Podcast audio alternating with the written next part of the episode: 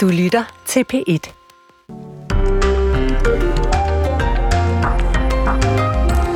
Ja, så kan vi sige godmorgen og velkommen til 3 timers p Morgen. p Morgen med nyheder, baggrund og analyser. Og en af morgens helt store historie, det er jo selvfølgelig trepartsaftalen fra i går. Mm, 6,8 milliarder til socioassistenter, sygeplejersker, jordmødre, socialpædagoger og fængselsbetjente. Men mange faggrupper fik intet. Men øh, i næste uge begynder forhandlingerne om OK24, så hvor meget kan de såkaldte oversete grupper i trepartsaftalen satse på ved de så kommende overenskomstforhandlinger? Og har de solgt deres strækkerettighed for dyrt? Det får vi svar på klokken 6.45. Ja, det bliver en af de gennemgående historier her til morgen. En anden af de historier, som fylder også i dagens aviser, det er opbakningen til Ukraine, eller måske den manglende opbakning, fordi det gælder både i EU, men det gælder også USA, hvor det hvide hus advarer om, at, der er i, at det er ved at løbe tør for penge og snart også tid til at give Ukraine flere våben til krigen mod Rusland. Og det bliver fortsat svært for Ukraine at holde russerne ude. Et af de steder, det er Adivka, som er blevet kaldt for kødhakkeren. Mathilde Kimer, det er Rusland og Ukraine korrespondent den har besøgt byen. Vi taler med hende om, hvor længe Adivka vil holde stand, og om den risikerer at ende som det nye Bakhmut, Bakhmut som jo var kendt for at være kødhakkeren. Israel har rykket sin landoffensiv til det sydlige Gaza, og samtidig er kampene i nord ikke stoppet. Vores reporter Malte Sommerand giver seneste nyt om situationen, det om cirka et kvarter. I studiet de næste tre timer er vi Bjarne Stensbæk og anne Christine Hermann. Fremover vil flere illegale afrikanske migranter formentlig forsøge at rejse gennem Niger og op mod Europa. I sidste uge der annullerede militærstyret det vestafrikanske land, nemlig den antimigrationslov, der de seneste otte år har begrænset menneskesmugling og migration gennem landet. Aftalen blev til i samarbejde med EU, som gennem en fond har tilført knap 10 milliarder kroner til udviklingsbistand og support til grænsekontrol til Niger. Ifølge EU-kommissær Ilva Johansson er man nu bekymret for, at flere forsøger at krydse Middelhavet til EU.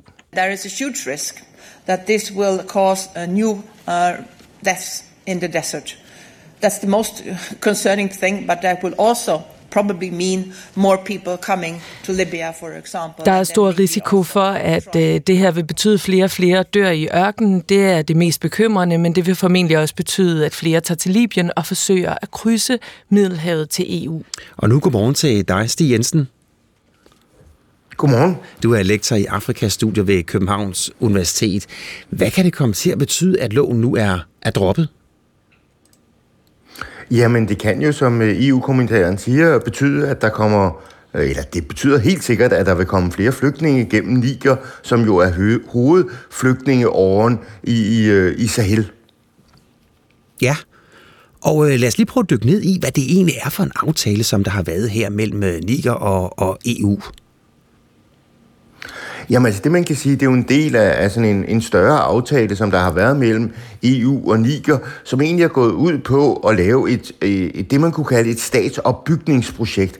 At man har sørget for, at, at Niger øh, kunne fungere som en stat. Og herunder har man jo sådan set hjulpet øh, Niger med for eksempel kapacitetsopbygning inden for sikkerhedssektoren, altså militær og politi, men man har også hjulpet øh, Niger med en række lovgivning, og man kan sådan set sige, at i den her lov lovgivning, der er der også noget, det man kunne sige stedfortræderlove. Altså den her antimigrationslov er jo primært en, en lov, som, som man gerne ville have i EU, men, men som ikke nødvendigvis noget Niger øh, synes var, var, var særlig nødvendigt for dem, fordi den jo egentlig øh, forhindrede forretningslivet, nemlig de her karavaneruter, øh, hvor man kan sige, at menneskesmugling er en af de vigtigste indtægtskilder. Mm. Jeg prøver lige at uddybe det, Hvad et, et, et, øh, at det sådan set på visse områder kunne være en udmærket forretning for, for Niger. Ja, altså man kan jo sige, de folk i, i, i Niger og, og, og specielt øh, knudepunktet Agadez, jamen øh, de, de har jo altid levet af øh, at, at sælge varer øh, igennem ørkenområdet. Og de her varer gennem ørkenområdet, det kan jo være alt fra, fra, fra kameler, øh, husdyr, øh, øh, stoffer fra... Øh, øh, fra områderne sydpå, det kan, det kan, og, og det kan være mennesker her. Ikke? Og der kan man sige, når man har lavet den her lovgivning øh, i 2015 med, med støtte fra EU, jamen så har det jo øh, forhindret forretningslivet i at blomstre i det, og det har faktisk været ganske upopulært øh, blandt de her øh, folk, som har haft øh, øh, handel som, som deres vigtigste indtægtskilde. Hvordan kan det så være, at regeringen i Niger indgik den aftale med EU? Altså det, det gjorde den jo blandt andet fordi, eller hovedsageligt fordi, at det sådan set var EU, der langt hen ad vejen hjalp øh, Niger til den her lovgivning. Det var, sådan set, det var sådan set EU, der ligesom sagde til, til, til Niger, hey, I, I skal jo ligesom være en nationalstat, en, en, en vigtig del af nationalstaten, det er ligesom, at I kan kontrollere jeres grænser, øh, og i forbindelse med at kontrollere jeres grænser, så skal I jo, øh, så skal I jo stoppe migration. Så, så det har i høj grad været, været os, der har fortalt Niger, øh, hvilken lovgivning landet skal have, og den her lovgivning, det var helt klart noget, der var til stor fordel for EU, fordi vi ikke ønsker øh, at, at få øh, flere øh, migranter øh, over Middelhavet, eller videre over Middelhavet til Europa. Mm. Så øh, hvad kommer der så til at ske nu? Altså nu øh, er, er EU jo, øh, nu er EU, må man vel sige, et eller andet sted er, er presset i frygten for de her migrationsstrømme. Så hvad gør EU? Og der er vel også andre spillere på banen her, altså Rusland og Kina. Ja, altså i forhold til første del af det, så kan man sige, at øh, der er ingen tvivl om, at EU vil nu styrke samarbejdet med landene længere mod nord, og det mest oplagte vil jo være at, at styrke samarbejdet med Libyen. Men Libyen er også en svær størrelse, fordi det er jo også et land, som er, er en borgerkrig, som er styret af, af forskellige warlords, så det er en vanskelig del af den. Den anden del, som du har fat i, det er omkring Rusland. Det er jo utrolig interessant, fordi at øh, den russiske viceforsvarsminister, han var rent faktisk i, i Niger øh, i går øh, for at samle, eller for øh, at, at mødes og snakke om samarbejde. Fordi det vi jo også ser nu her, det er, at øh, Niger øh, er jo nu på grund af de sanktioner, som, som vi har lavet i forbindelse med, øh, med militærkuppe, så er de begyndt at, at finde andre samarbejdspartnere, og der er Rusland jo en oplagt samarbejdspartner, og der har simpelthen været et officielt besøg i går øh, fra Ruslands side, hvor Rusland øh, og Niger indgår forskellige samarbejdsaftaler om forskellige ting her. Og det andet, der er vigtigt i forbindelse med det her, det er også ligesom, at Niger trækker sig også for andet samarbejde med EU. Og en vigtig del af det er det såkaldte øh, Sahel G5-samarbejde, som er i kampen mod jihadisme, hvor man kan sige, Niger og Burkina Faso nu har meddelt, at man vil ikke længere være med i det her samarbejde. Og det var jo den anden vigtige mm. ting, der var i samarbejdet med Niger. Den første var kampen mod migration, og den anden, det var kampen mod jihadisme. Så på en eller anden måde, så er EU ekstremt presset på grund af de her ting, øh, i forhold til Niger. Altså er vi så derhen, Stig, hvor, hvor, hvor altså EU er nødt til at overveje sanktionerne? Altså, jeg synes jo fremadrettet, man skal overveje sanktioner i det hele taget, øh, som sådan en automatreaktion i forbindelse med militærkup i, øh, i Afrika. Men den anden dimension, det er jo også det der med, det vi jo i højere grad skal til at overveje nu, det er, jamen, øh, kan vi møde de afrikanske lande på en helt anden måde? Altså det her med at dominerer de her afrikanske lande, at de afrikanske lande, som i tilfældet med Niger, ser sig selv som en, en anden nation, der bliver domineret af, af en fremmed magt, som, og det var jo så Frankrig først og EU, jamen det er, ikke en, det er ikke en fremgangsmåde, så det vi er nødt til at gøre fremadrettet, det er simpelthen gå meget mere i dialog med de her lande, fordi vi må ligesom erkende, at vi ikke længere i den her unipolære verdensorden, men vi er rent faktisk i en multipolær verdensorden, og der er simpelthen behov for samarbejde. Hmm. Vi kan lige nå til allersidst sidste, Stig Jensen, altså hvis ikke man får styr på de her migrationsstrømme, du siger, at, øh, at, at de er voldsomme, og hvis, hvis, hvis ikke man får styr på Niger, altså hvad kan vi så se frem til? så mener jeg, at vi kan se frem til en forøget strøm af, af, af, af flygtninge her, som jo på alle mulige måder er, er bekymrende for både de flygtninge der i forhold til at komme over Middelhavet, men, men også sætter yderligere pres på, øh, på landene i EU, og, øh, og det er jo på alle mulige måder bekymrende for os, men man skal altså også bare være opmærksom på, at det er jo også stærkt bekymrende for, for de folk, der må flygte her, fordi det er jo, øh, som også EU's øh, kommissær sagde, en meget, meget farlig tur at tage igennem øh, Sahara øh, til Europa. Mm. Tak fordi du var med her til morgen, Stig Jensen. Velbekomme. Og altså lektor i Afrika-studier ved Københavns Universitet. Og dermed så blev klokken kvart over seks. Regeringen, Kommunernes Landsforening, regionerne og fagbevægelsen præsenterede i går en ny trepartsaftale, der blandt andet betyder, at udvalgte grupper i den offentlige sektor får 6,8 milliarder kroner. Vi ved ikke, hvem der præcis får hvad endnu, men pengene er blandt andet sat af til at få sygehuspersonale til at arbejde mere. Det fortæller Katrine Overgaard Ejlsø, eh, erhvervsanalytiker her i DR der er afsat nogle puljer af penge, som skal gå til forskellige øh, formål. Og, og det er jo blandt andet det her med at få øh, personale på sygehusene til at arbejde mere på skæve, øh, tage skæve vagter. Det er for eksempel ikke kun sygeplejerskerne, det kan også være øh, portører, øh, jordmøder, som, som tager skæve vagter øh, om, øh, om natten og i weekenderne, som, som fordeler de her øh, penge. Men helt overordnet set, så skal øh, pengene jo gå til at sikre, at der er flere, der får lyst til at arbejde i de her fag med vores ældre og med børn børnene, øh, med de syge, og også få flere til at gå op i tid.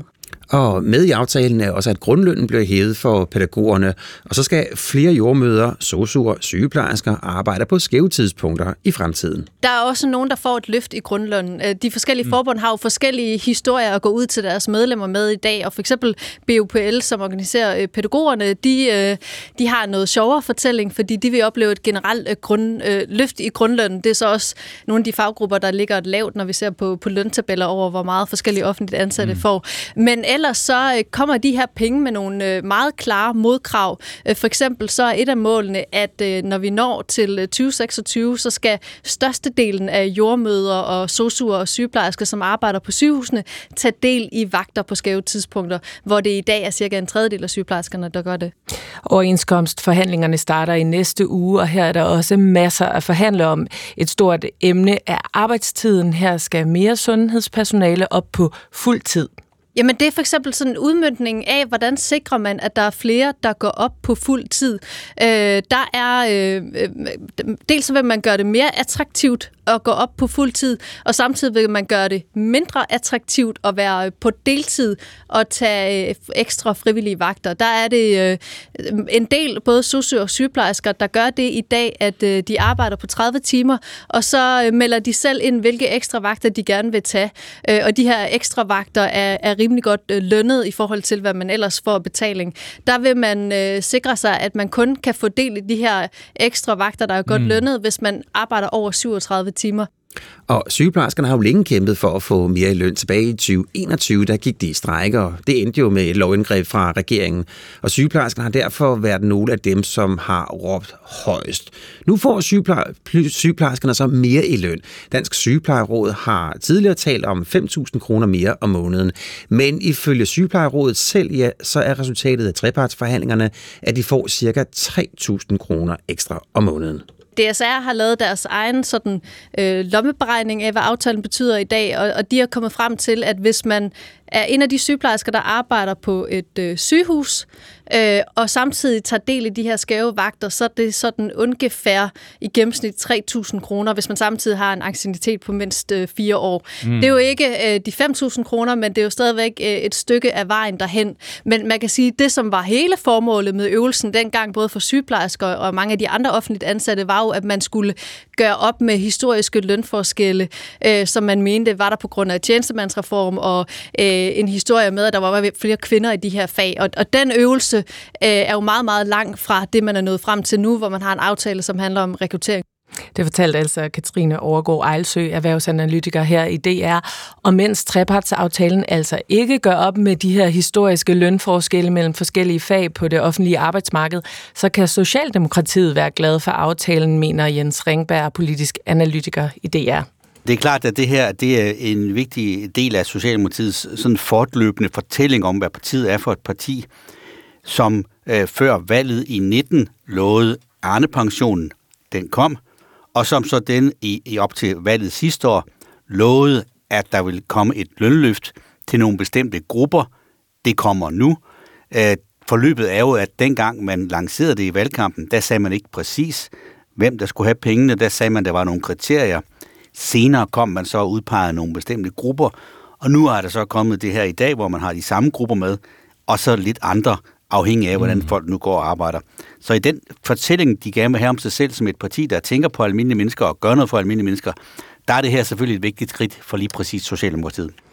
Det sagde altså Jens Ringberg, politisk analytiker i DR, og senere i udsendelsen ser vi nærmere på øh, både trepartsforhandlingen, men især også øh, de kommende overenskomstforhandlinger. Det er første gang cirka 12 minutter i syv. Ja, det gør vi nemlig, men øh, vi kan lige nå at få fat i, øh, i dagens aviser. Og som vi har talt om, så er det jo selvfølgelig den her trepart, der, der fylder øh, det meste. Men der er nu også øh, for eksempel Ukraine. For ved du hvad, altså i, øh, i næste uge, så mødes øh, torsdag, næste torsdag, der mødes EU 27 statsregeringschefer jo til topmøde mm. i Bruxelles. Og på den dagsorden, endnu en gang, der er der altså Ukraine. Og man har jo øh, stillet udsigt, at der skal være et, et lån til Ukraine på 50 milliarder milliarder euro. Det er den ene ting. Og den anden ting, det er, at man skal begynde optagelsesforhandlingerne. Nu er stemningen sådan i øh, Ukraine, at en analyse på forsiden af politikken, ja, den går på, det er Karin Axelsson, der har skrevet den, EU-korrespondent Bruxelles, at øh, det tidligere, det tidligere sådan slogan, vi står last og bræst med Ukraine, at den hænger mildest talt i en tynd tråd. En af forklaringerne på, at, øh, at Ukraine måske ved det næste øh, topmøde står uden noget, ja, det er, det er Tyskland, som er i øh, økonomiske problemer. Tysk økonomi har jo været i chok siden 5. november, hvor øh, forfatningsdomstolen i Karlsruhe sagde, at man ikke bare kunne overføre 60 milliarder ubrugte euro fra coronatiden til en tysk klimafond. Og det betyder altså, at tyskerne er i problemer. Men det betyder også, at der er en masse andre lande, som også stiller spørgsmålstegn ved, hvis bare man giver de her penge til Ukraine, hvad så med EU's øvrige budget? Så endnu en gang historien om, at øh, Ukraine er udfordret, og det er selvfølgelig også en historie, som vi dykker ned i den her morgen. Hvad har du fundet?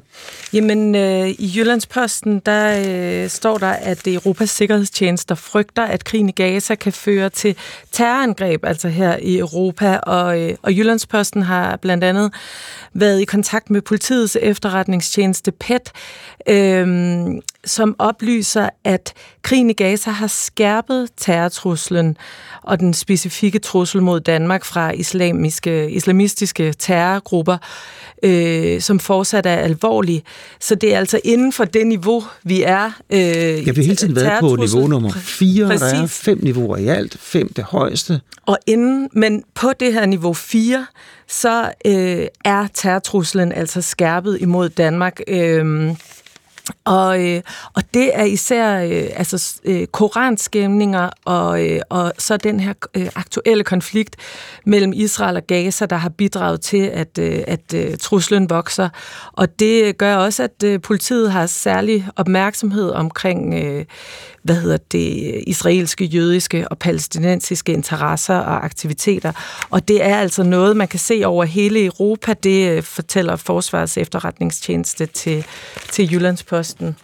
Okay, så det vil sige, altså, at man er rykket fra, øh, altså man er oppe i niveau nummer 4, men nu er man så helt oppe i toppen af niveau 4. Ja, det tyder det på. Vi mm. er, det er i hvert fald øget inden for det her øh, niveau 4. Ja. Og så skal vi også lige forbi Berlingske, fordi de skriver i dag, at øh, i Israel der er der stor vrede over, at de voldtægter, der jo også var en del af Hamas' angreb 7. oktober i Israel, det har fået så lidt opmærksomhed.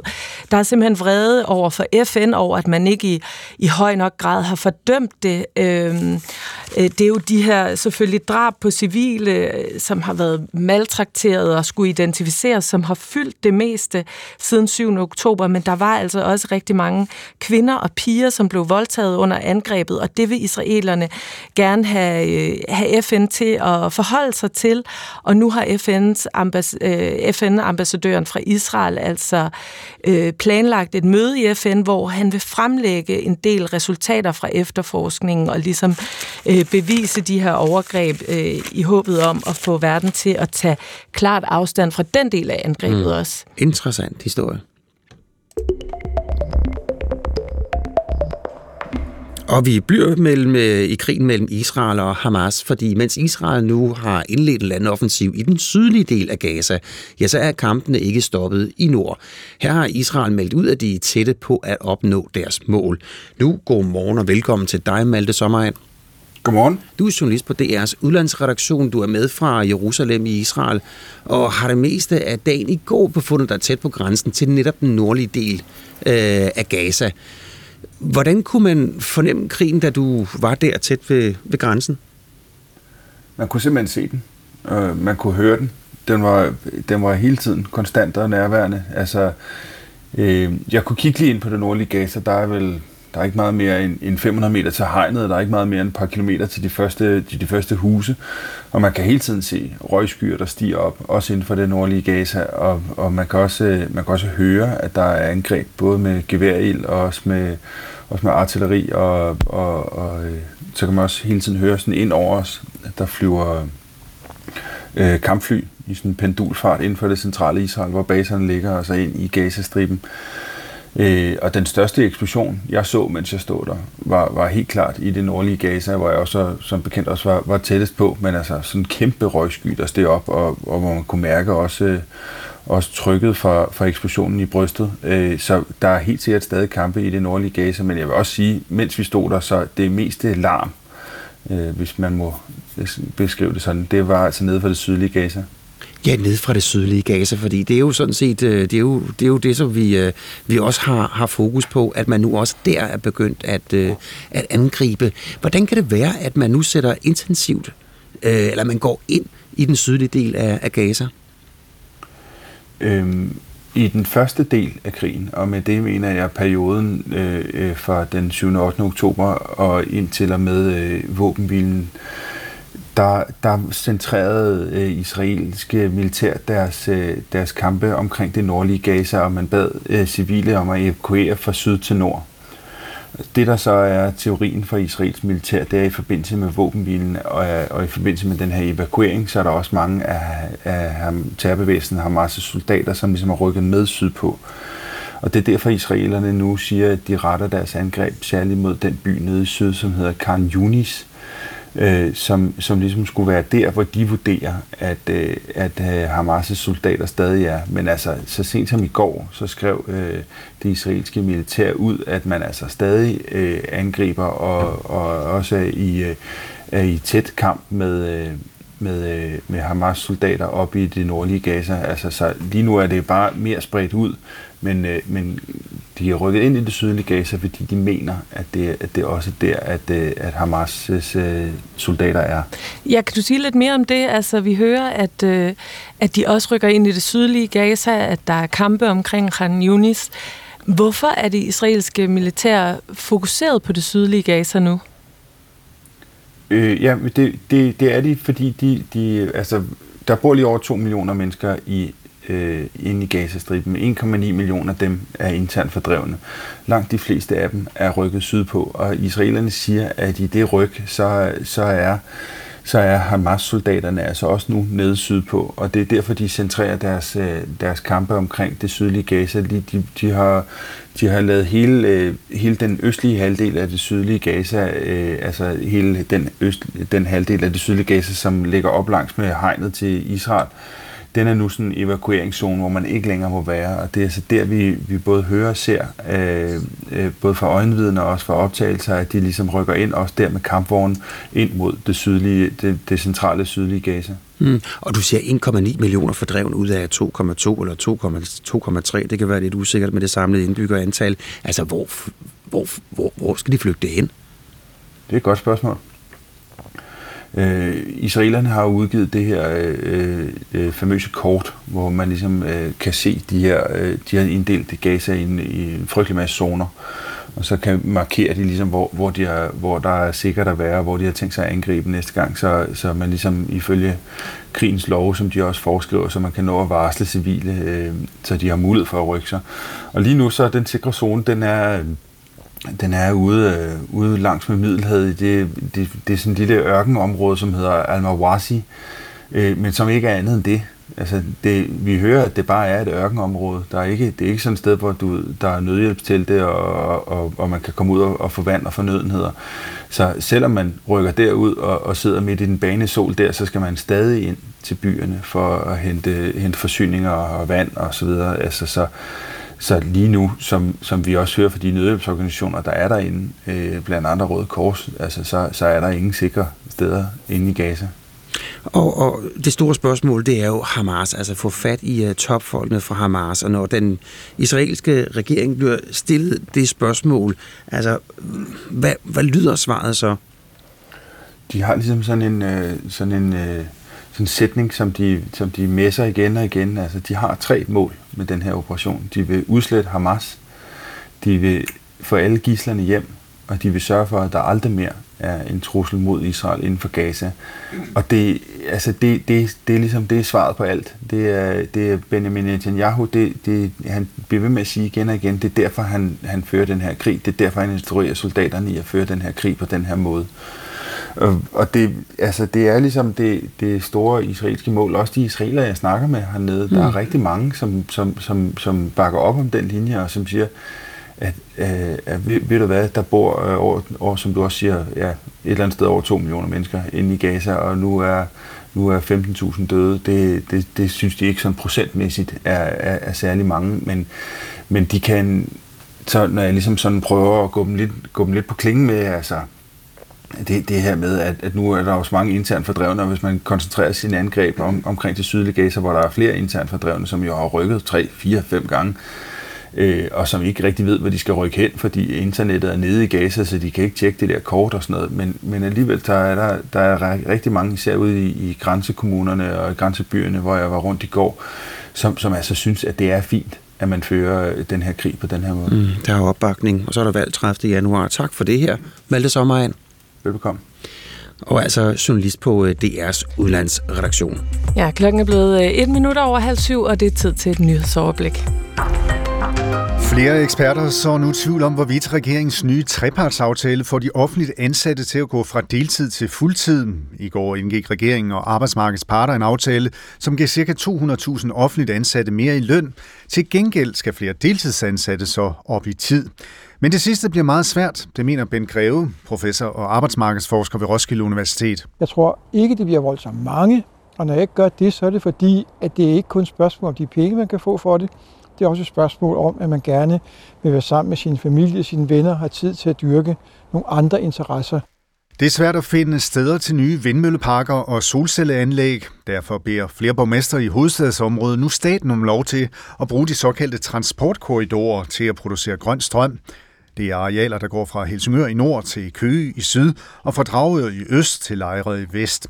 Og staten har siden 1970'erne reserveret dem til, at der måske skal være en motorvej eller jernbane på et tidspunkt.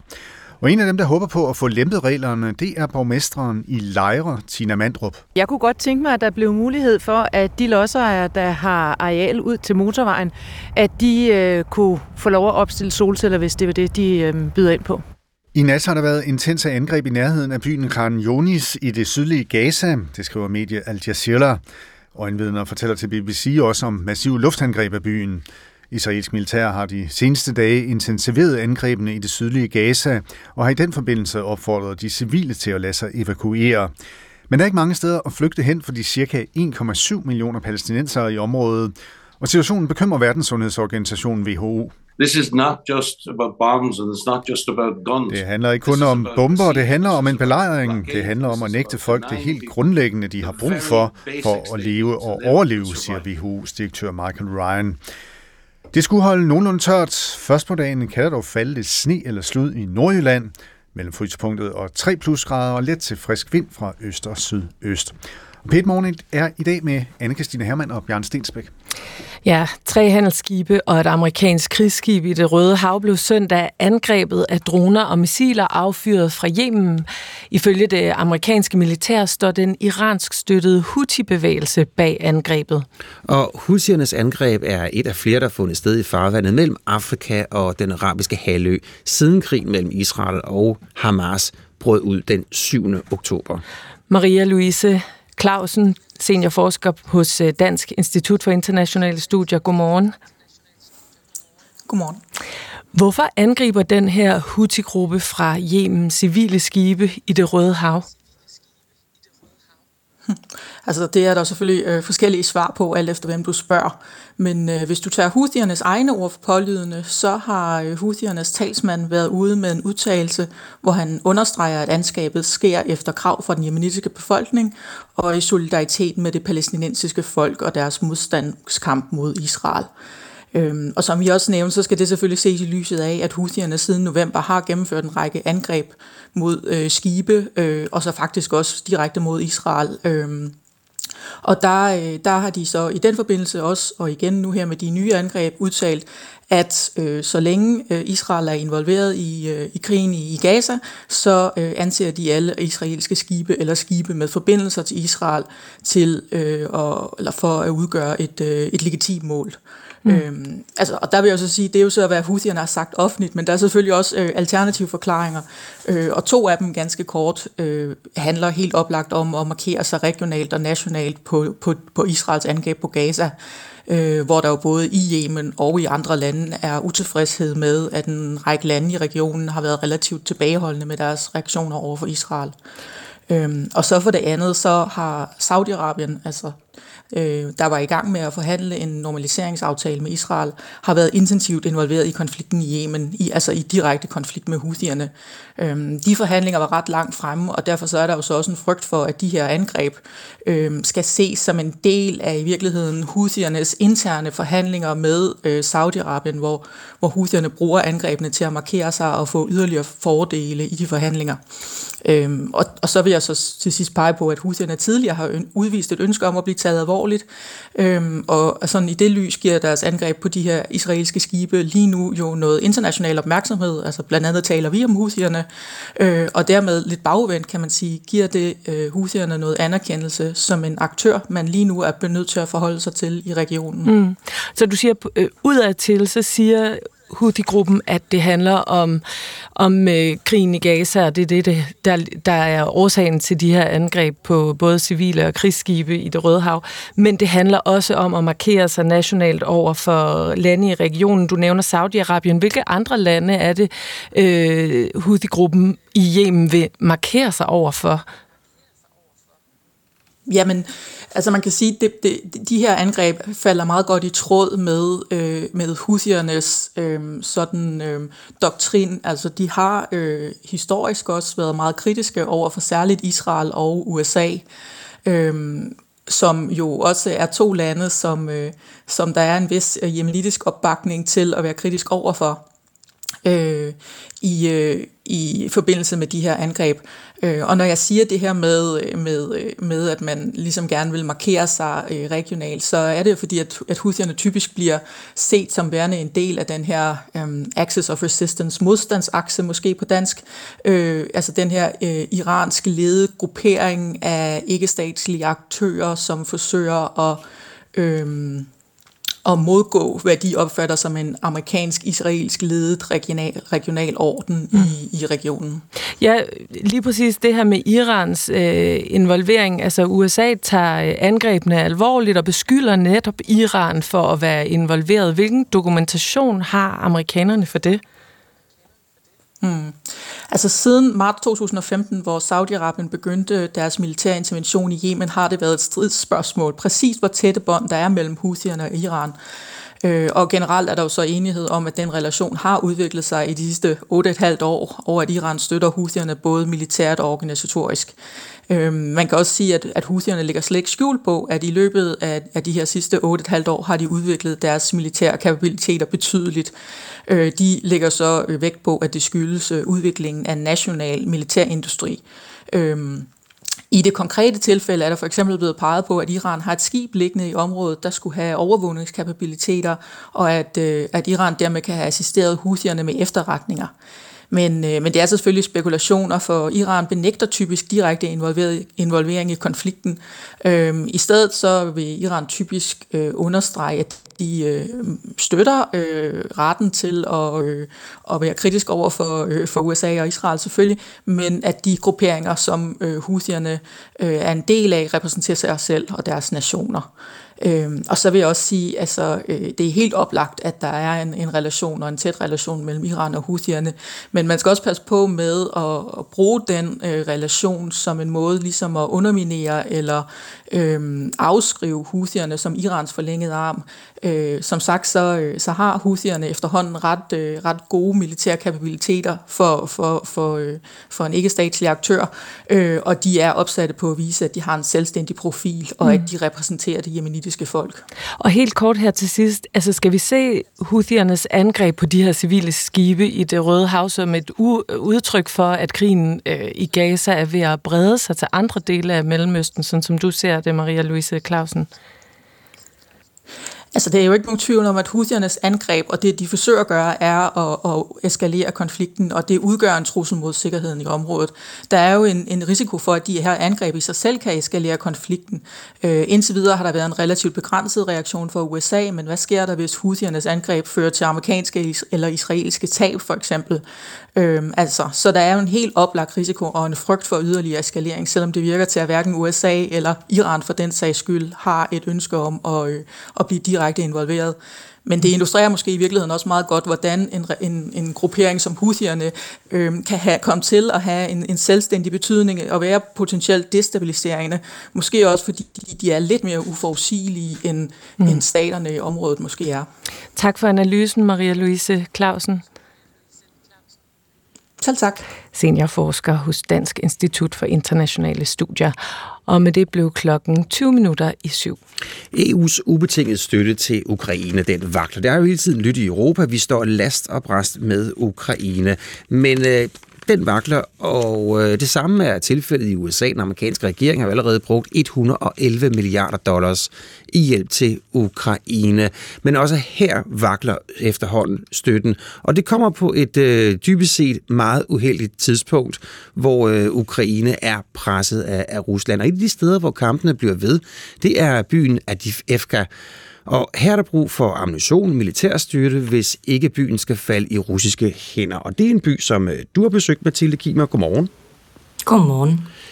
Du øh, er DR's Rusland-Ukraine-korrespondent, og du har som sagt besøgt den her by, Adifka, som efterhånden har fået navnet Kødhakkeren. Hvad er det for et mm. sted? Det er, altså Avdiivka er dels en, øh, en stort fabriksområde, og så den by, der tilbage i sovjetisk tid blev bygget til at huse fabriksarbejderne.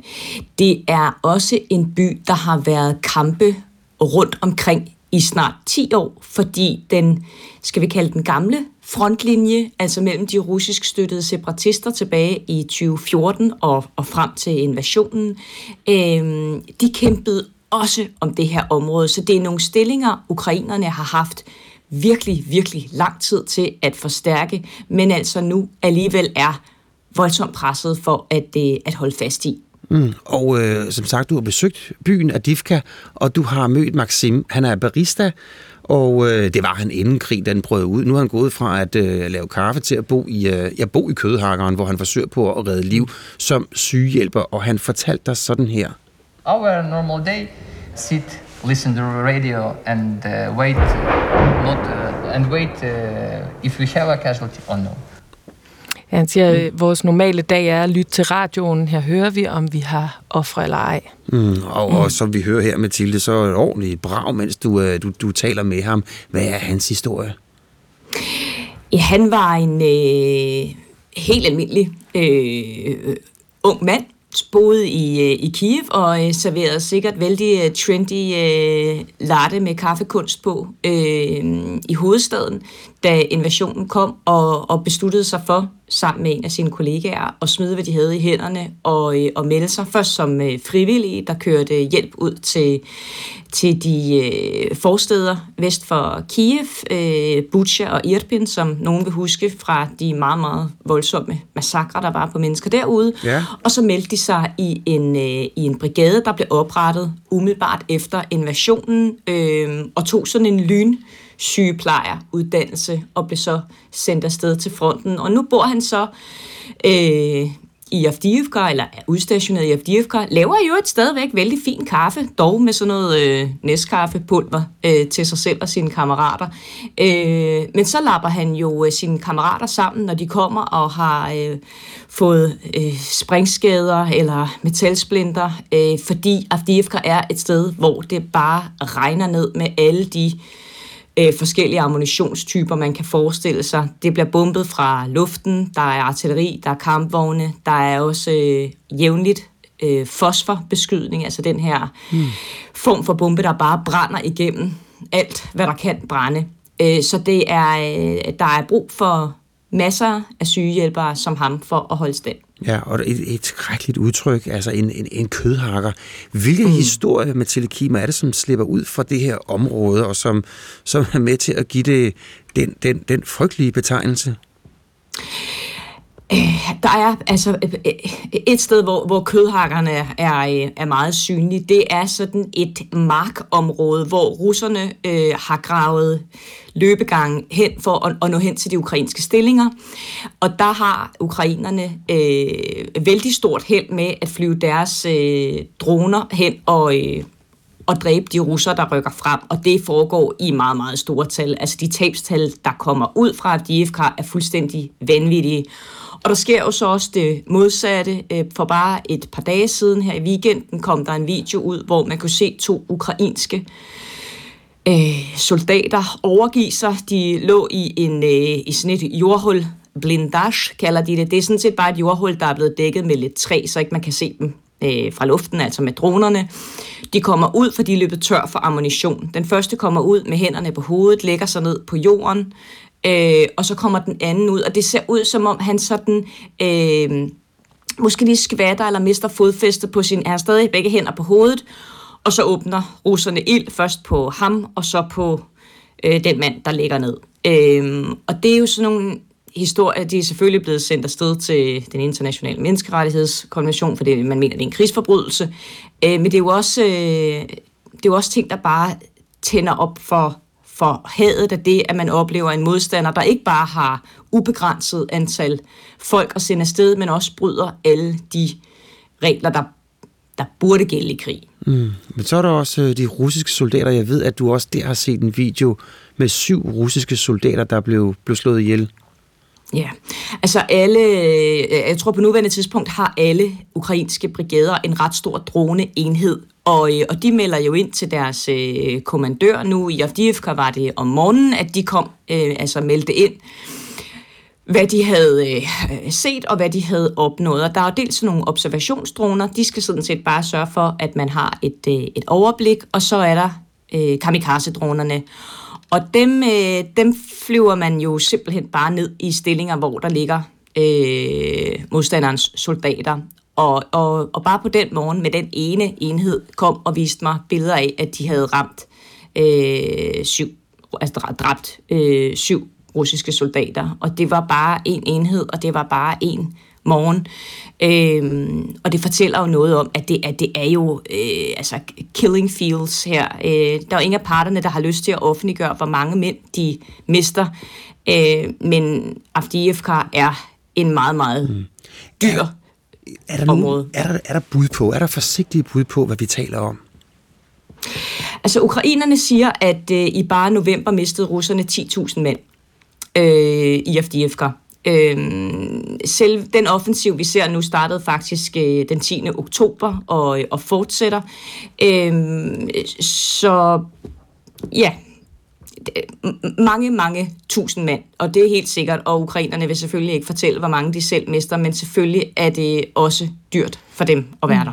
Og Mathilde, hvis vi lige zoomer lidt ud, øh, lige nu taler flere om, at krigen står i stampe, og NATO's generalsekretær Jens Stoltenberg sagde i søndags i et interview med tysk tv, at vi skal være forberedte på dårlige nyheder. Lyt lige med til, mm. hvad han sagde. We have to prepare for Uh, uh, also bad news. I mean, the, the, the ja, han siger, at vi skal forberede os på dårlige nyheder. Krigen udvikler sig i faser, og vi skal stå ved Ukraine. Det skal vi både i gode og også i de dårlige tider. Og, og i samme interview, Mathilde, der siger Stoltenberg jo, at krigen er blevet en udmattelseskrig. Kan man se øh, at det er det, øh, det sted, krigen er nået til, hvis vi kigger på udviklingen omkring Avdiivka? Hvis vi bare kigger på frontlinjen, så kan vi jo konstatere, at den jo nærmest ikke flytter sig, og det man, øh, man slås og dør for lige nu, er jo få meter Altså, det er jo ikke, øh, som vi så det i, øh, i 22, at så rykker øh, den ene eller den anden her øh, voldsomt frem. Men det ændrer ikke på, at kampene er øh, mindst lige så voldsomme nu, som de var før. Det er, det, er, hmm, det er bare kampe, der ikke flytter sig nogen steder. Offrene er der stadig. Og du, du siger, at det, ikke flytter, det flytter sig kun få meter, og hvilken, hvilken retning er det så? Er det til russernes eller ukrainernes fordel?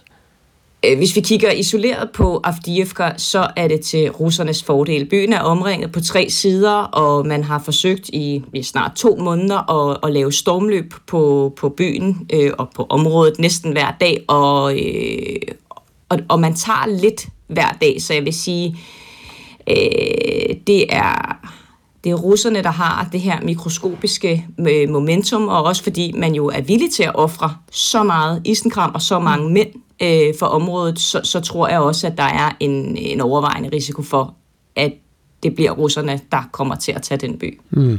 Tak fordi du var, du var med her til morgen, Mathilde Kimer. Det var så lidt. Det er Rusland og Ukraine korrespondent. Og hvis du vil høre mere om Mathilde Kimers besøg i byen Adivka, ja, sådan udtales det, så kan du lytte til dagens afsnit af Genstart i DR Lyden appen, hvor du jo også ellers kan finde din podcast. Ja, 10 minutter i syv.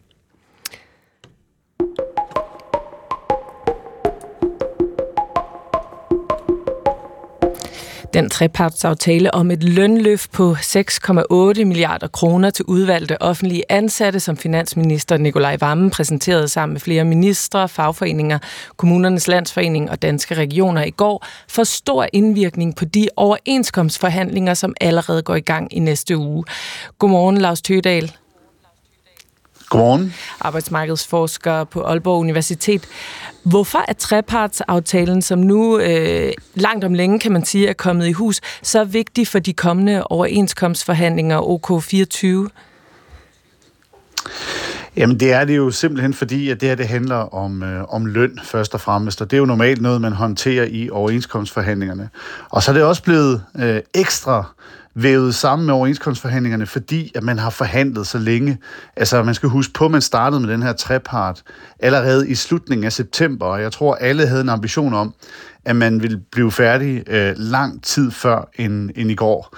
Øh, så nu er vi simpelthen så tæt på overenskomsten, at øh, det selvfølgelig også betyder, at man parallelt med, at man har forhandlet den her trepart, også har skulle forberede sig til de her overenskomstforhandlinger, der går i gang lige om lidt.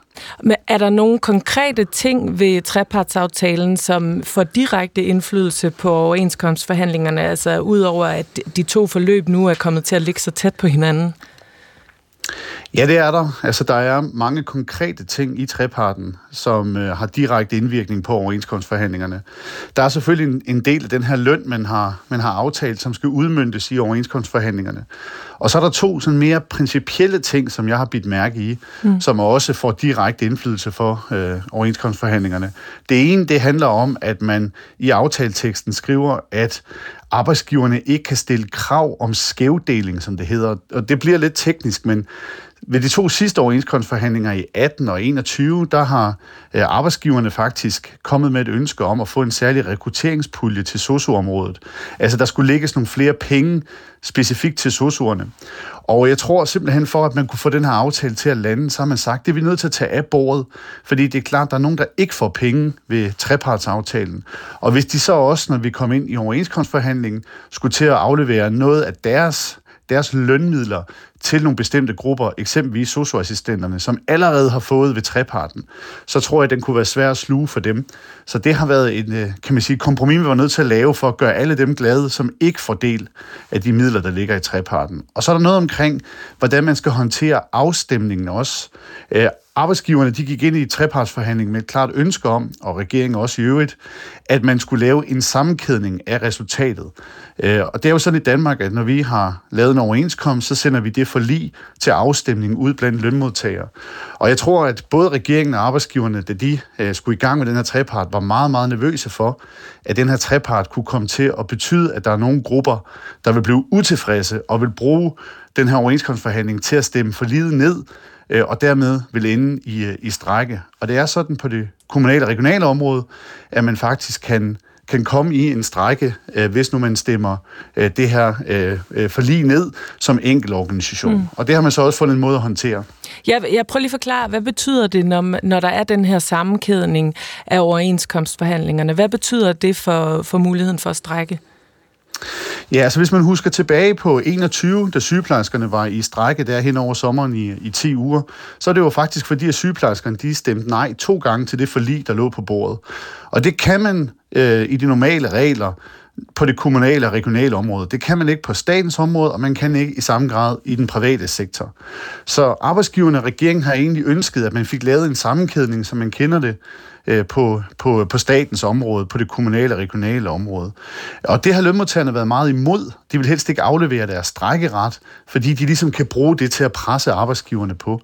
Øh, så det, man er landet med, det er øh, et kompromis, kan du sige, hvor man ikke øh, taler om sammenkædning i aftaleteksten, men hvor man siger, at man skal gå ned i forlisinstitutionen, og så er det forlismanden, der skal bestemme, øh, om der skal være en sammenkædning. Så sammenkædning står ikke direkte i aftaleteksten, men det man gør, det er ligesom vi kender det på det private område, så vil forlismanden sidde sammen med øh, fagbevægelsens hovedorganisation, Morten Skov Christiansen, og så også arbejdsgiverne, og så se på, er der nogle områder, som ikke kan komme i mål selv, eksempelvis sygeplejerskerne, eller socialrådgiveren, eller hvad det nu kan være. Og så siger man, okay, så laver vi det, man kalder et mailingsforslag, hvor vi samler alle områderne op, og det mailingsforslag bliver så sendt til en samlet afstemning blandt alle lønmodtagere på det kommunale og regionale område, og så er det altså flertallet, der bestemmer, om det bliver arbejdsfred eller konflikt. Og derved så minimerer man jo også risikoen, øh, risikoen for konflikt markant, og vi kan så ikke komme i en situation, som vi normalvis kan på det kommunale og regionale område, hvor en enkelt organisation kan komme i strække, hvis nu medlemmerne de stemmer nej. Hmm. Men spørgsmålet det er jo, Lars, altså de, de grupper, som jo så ikke fik noget i den her trepart, altså socialrådgiverne eller politifolkene eksempelvis, altså hvad kan de håbe på i de her kommende overenskomstforhandlinger? Ja, det er klart. Altså, øh, de kan jo godt føle sig lidt øh, forladt på, på perronen og forfordelt i forhold til den her trepartsaftale. Og der kan man sige, hvis jeg skal være helt ærlig, så er deres muligheder jo ret begrænset, fordi nu er det lidt business as usual, nu går vi i gang med en overenskomstforhandling, og der kan de jo selvfølgelig opnå så godt et resultat som muligt.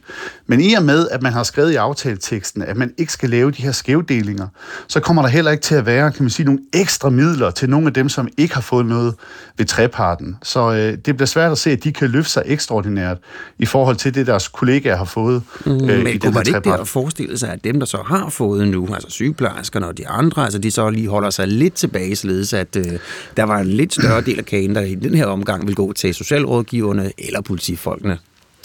Jo, altså der er en lille smule elastik i det, man kalder organisationsforhandlingerne, hvor eksempelvis politifolkene forhandler direkte med arbejdsgiverne. Så der kan man måske godt hente lidt, men i og med, at der står, at arbejdsgiverne ikke skal stille krav om de her skævdelinger, så bliver det svært at se, at der kommer de helt store interne omfordelinger blandt de her lønmodtagergrupper.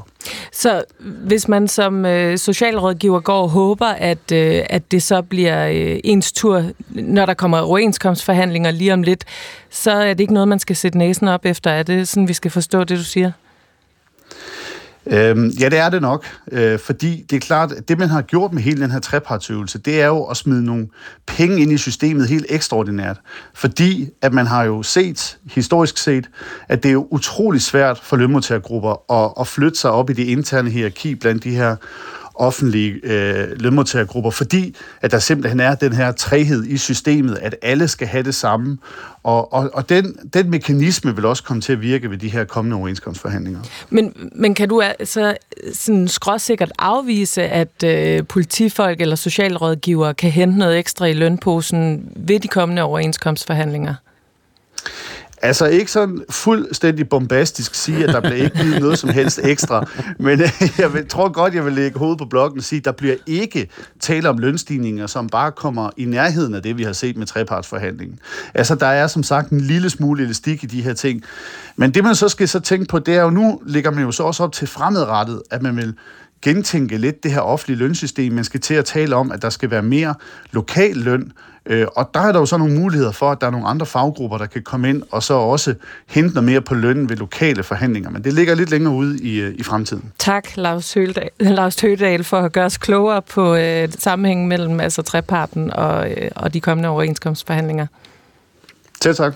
Arbejdsmarkedsforsker på Aalborg Universitet, og klokken er halvandet minut i syv. Ja, og vi, øh, vi, vi, vi nærmer os op af, en, eller læner os op af en, en radioavis, men vi kan jo lige gøre opmærksom på, at vi næste time har jo historien omkring Elvira Pitsner.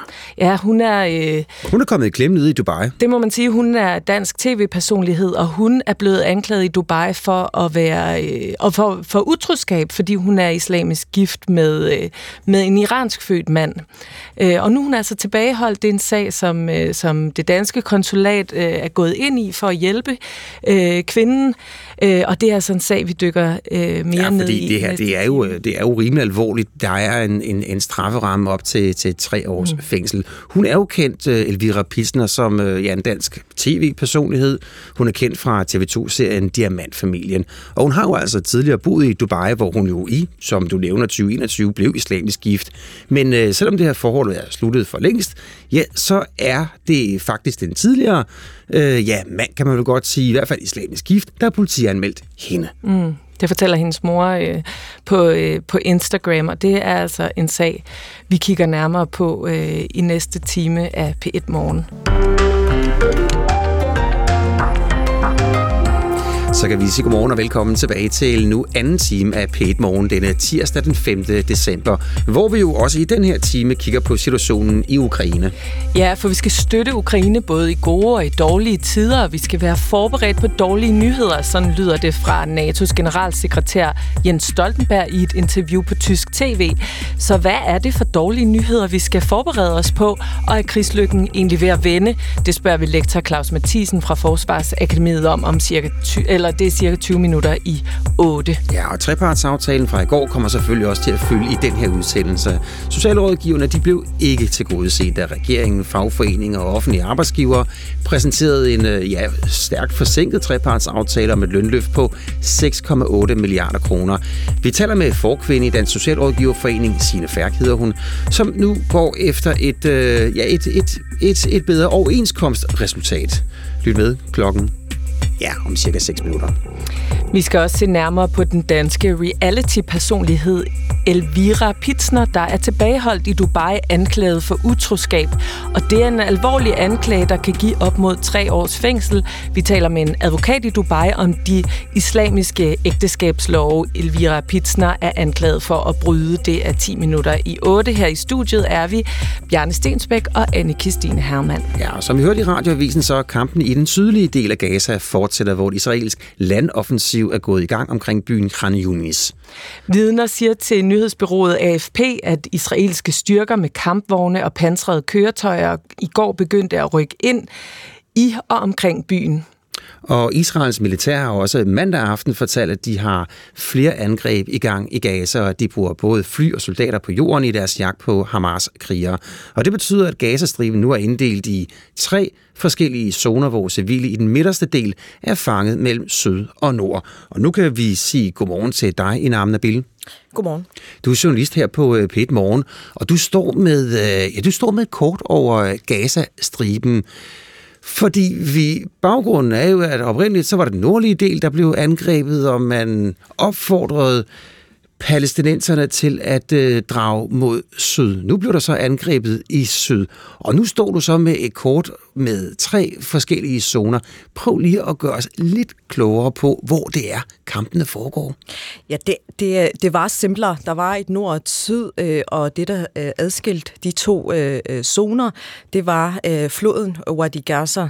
Øh, men øh, i og med, at, øh, at Israel er gået ind øh, øh, nordøst for Khan Yunis, så øh, er der kampvogne, der ligesom blokerer øh, vejen ind til et område, hvor øh, byen Deir el-Balah er. Øh, og de beboere... Og hvor er vi henne der? Jamen, vi er i midten af Gazastriben. Mm. Øh, det er beboere, der ikke må gå nordpå, øh, men, men, og hvis de øh, lader sig evakuere sydpå, så kan de heller ikke vende, vende tilbage. Så, så, øh, så øh, zonerne er inddelt alt efter, hvor det, det israelske militær øh, kampvogne er. Og de er nord for Deir og syd for Deir Så du har en øh, by, et område, øh, en midterregion, som nu øh, øh, er fanget mellem øh, to landoffensiver. Mm. Og, og så har vi jo så hørt øh, Israel forklare, jamen vi, vi, vi har i øjeblikket et, øh, et varslingssystem, hvor man sender folk hen i et bestemte områder, og øh, dermed siger, her angriber vi i hvert fald ikke. Hvor er de områder hen i det, på det kort, du, du der har?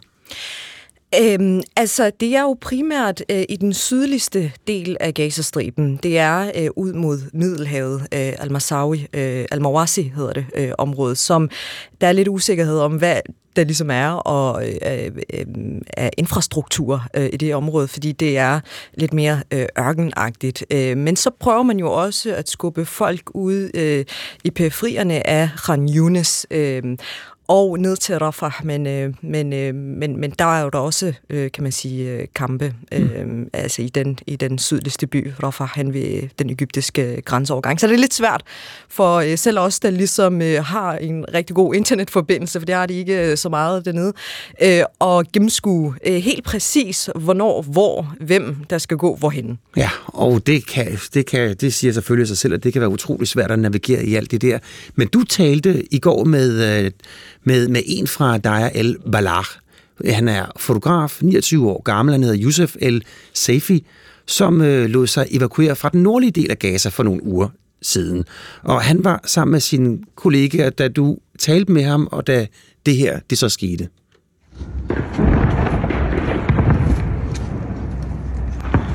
ايش الوضع؟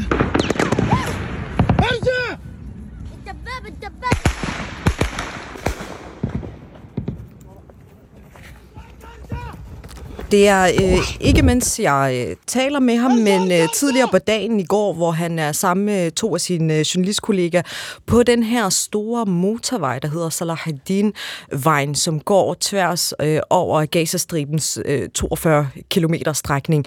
Øhm, og der øh, bl- øh, opdager de, at der er kampe på den her vej, som Israel har advaret om, øh, at man øh, går op af, altså hvis man vil evakuere sydpå, man skal lade være med at gå på den her vej, så går de hen for at dække det, og øh, og i, i takt med, at det kommer lidt tættere på, så øh, bliver de, siger han, angrebet af øh, israelske kampvogne og øh, øh, soldater, øh, og må samle nogle civile. Man kan også høre et barn, øh, måske 8-9 år, øh, sammen med sine forældre, også flygte øh, fra stedet og løbe øh, øh, tilbage øh, længere øh, fra øh, de her øh, øh kampe.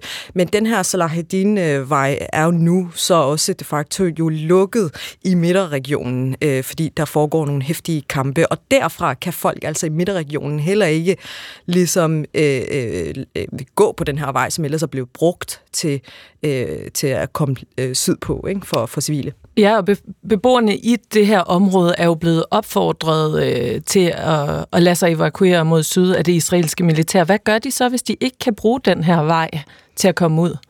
Der er offentliggjort et øh, kort, øh, hvor man kan se det israelske militær ligesom har tegnet en rute hen mod kysten mod, mid, mod Middelhavet, øh, og hele vejen til den her Al-Mawasi, øh, øh, det her Al-Mawasi-område, som vi lige har talt om. Øhm, og og det, det skulle være den her øh, rute, som skulle være sikker, og som skulle også øh, øh, være øh, en, en rute, hvor man undgår på vej sydpå øh, i at komme ind i Khan Yunis, altså hvor der lige nu er et landoffensiv. Mm. Og øh, du har jo spurgt Josef, hvorfor han ikke selv har forsøgt at, flygte ud af der El Bala, og han svarer sådan her. يعني وين الآن؟ أصبح يوم عن يوم صوت إطلاق النار وصوت الدبابات بقرب علينا أكثر.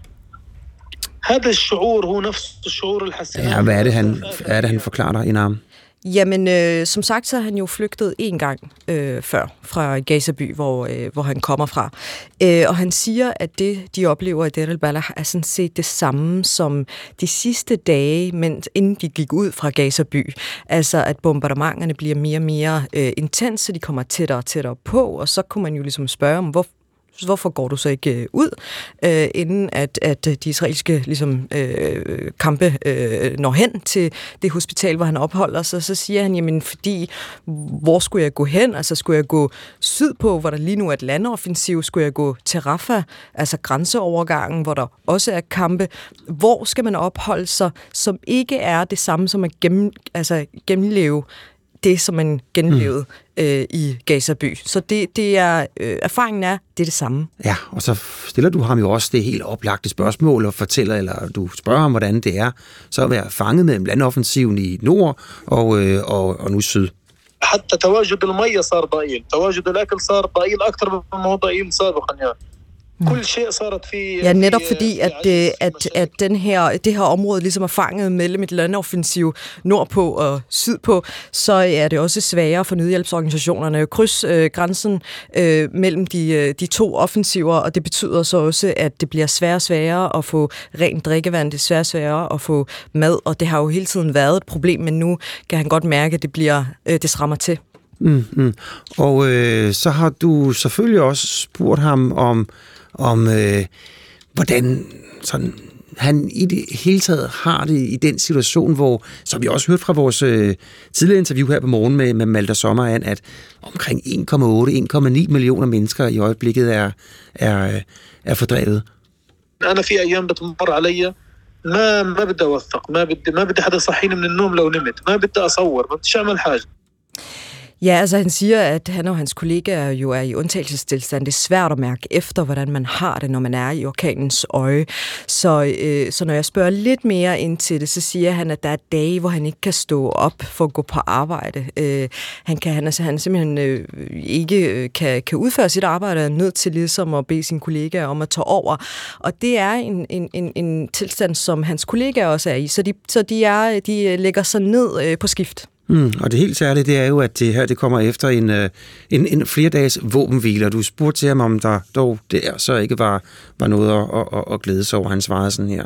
كانت شكلها مطبوخة مطبوخة بس- صح ايوه ايوه امه لمعتز بس انا ما بينت في الفيديو لانه ما بحب خلص يعني ما Det er sidste uge øh, øh, under våbenhvilen, hvor at, øh, at, der er, øh, at jeg ser på de sociale medier den første rigtig, øh, rigtig måltid øh, øh, med ris og kød. Det er den her arabiske ret, som hedder øh, øh malubi øh, eller mansaf, øh, om man øh, vil, alt efter hvilken kultur man kommer fra.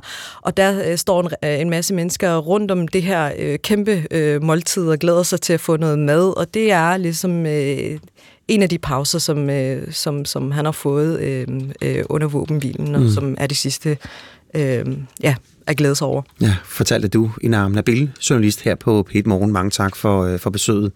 Og næste time, der får vi besøg af Dansk Røde Kors, der ikke mener, at de civile i Gaza har noget videre sikkert sted at gå hen, på trods af opfordringer fra Israel om at evakuere længere sydpå. Og dermed blev klokken kvart og syv.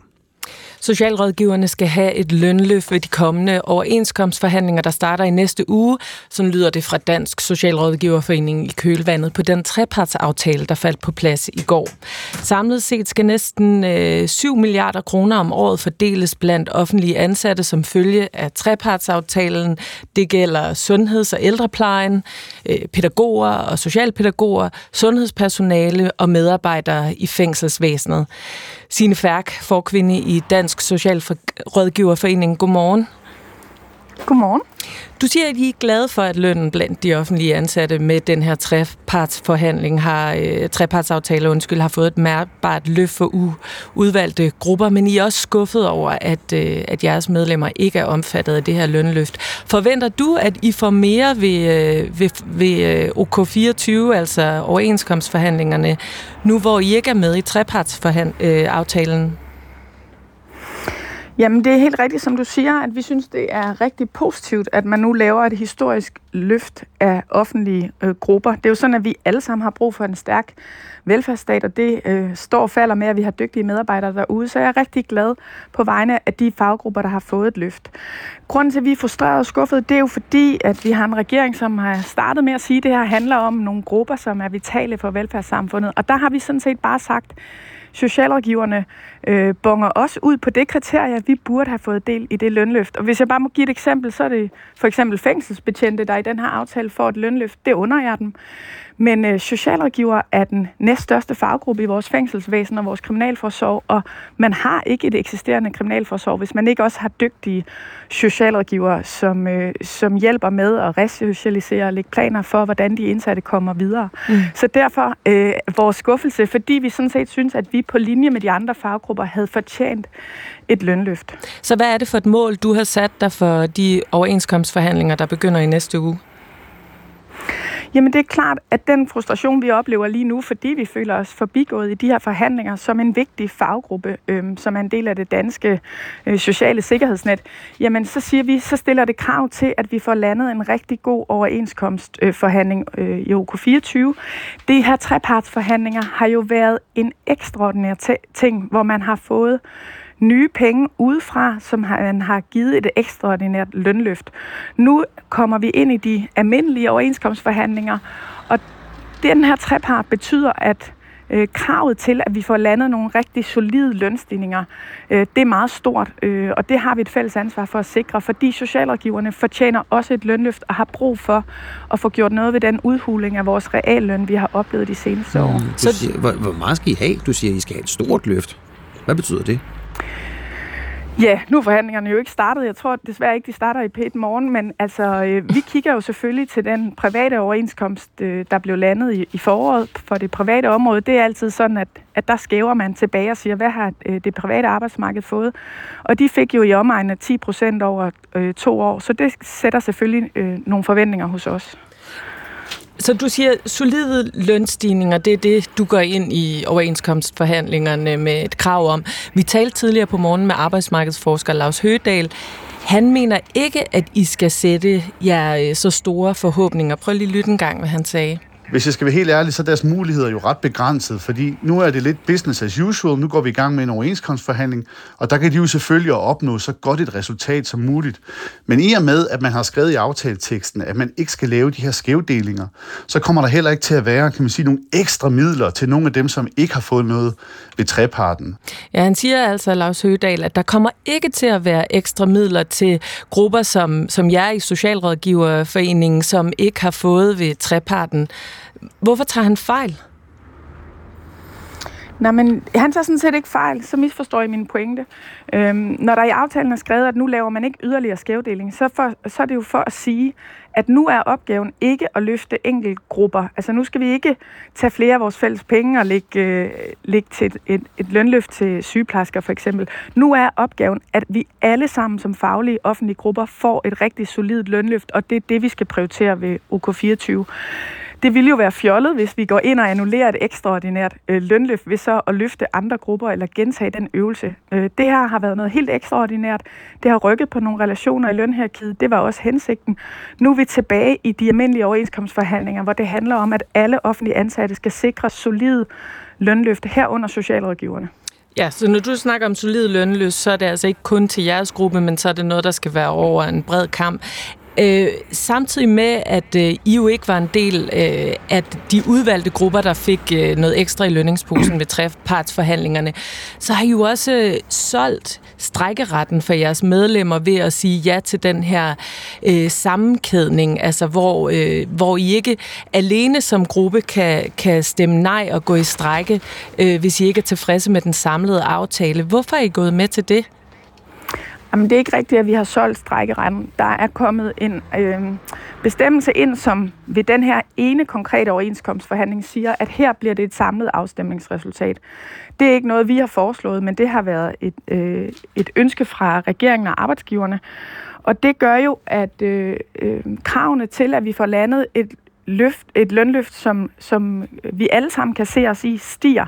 Man kan jo sige, vi kan stadig strække det er en samlet afstemning. Og det betyder jo også, at hvis vi ikke lykkes med at få en god nok overenskomst, jamen så risikerer vi faktisk en stor konflikt på det offentlige område. Og jeg tager det ned på den måde at sige, at nu har regeringen og arbejdsgiverne sat alt på et bræt. Og det risikerer jo, hvis de ikke giver en ramme, som er tilstrækkeligt god nok, hvis vi ikke får store nok lønløft til, at vi kan stille et flertal af de offentlige ansatte tilfredse, jamen så risikerer vi at lamme den offentlige øh, sektor. Og det tager jo udgangspunkt for, at de føler sig klar til at levere det, der skal til for at undgå det. Men... Så det og, og så, vil jeg, så er det vigtigt for mig at sige, mm. Øhm, efter UK24, så vender vi jo tilbage til de helt almindelige øh, regler. Det vil sige, næste gang vi øh, forhandler overenskomst, så er det præcis som det plejer, at hver enkelt gruppe laver sin egen afstemning og har muligheden for at, at gå i konflikt, Men la- hvis man ønsker lad os lige det. holde det fast en ved OK 24, fordi gang. hvad gør I så, hvis jeres medlemmer er meget utilfredse og gerne vil stemme nej, men alle de andre faggrupper stemmer ja, så, øh, så kan socialrådgiverne ikke gå i strække på grund af den her aftale med regeringen. Bekymrer det dig ikke? Jo, det er jo dilemmaet. Det er det, der er øh, grund til, at øh, vi er bekymrede omkring en sammenkædningsregel, og har sagt, det var vi sådan set øh, bekymrede ved at skrive ind. Det, det gør, det er, at det øh, stiller krav til, at vi står sammen på tværs af offentlige øh, fagforbund, for at sikre, at alle kommer med, og vi ikke står i en situation, hvor for eksempel øh, socialrådgivere øh, eller lærerne står alene tilbage. Øh, det har vi prøvet før. Øh, mange kan huske OK18, hvor de offentlige ansatte stod sammen øh, skulder ved skulder og øh, sikrede, at vi fik en god aftale. Øh, så det skal vi igen, det kan vi. Men det bliver en stor udfordring og stiller store krav til sammenholdet. Øh, det er der ikke nogen tvivl om. Det sagde altså Signe Færk, forkvinde for Dansk Socialrådgiverforening. Tak for at være med os. Det var så lidt. Og dermed så blev klokken 24 minutter over syv.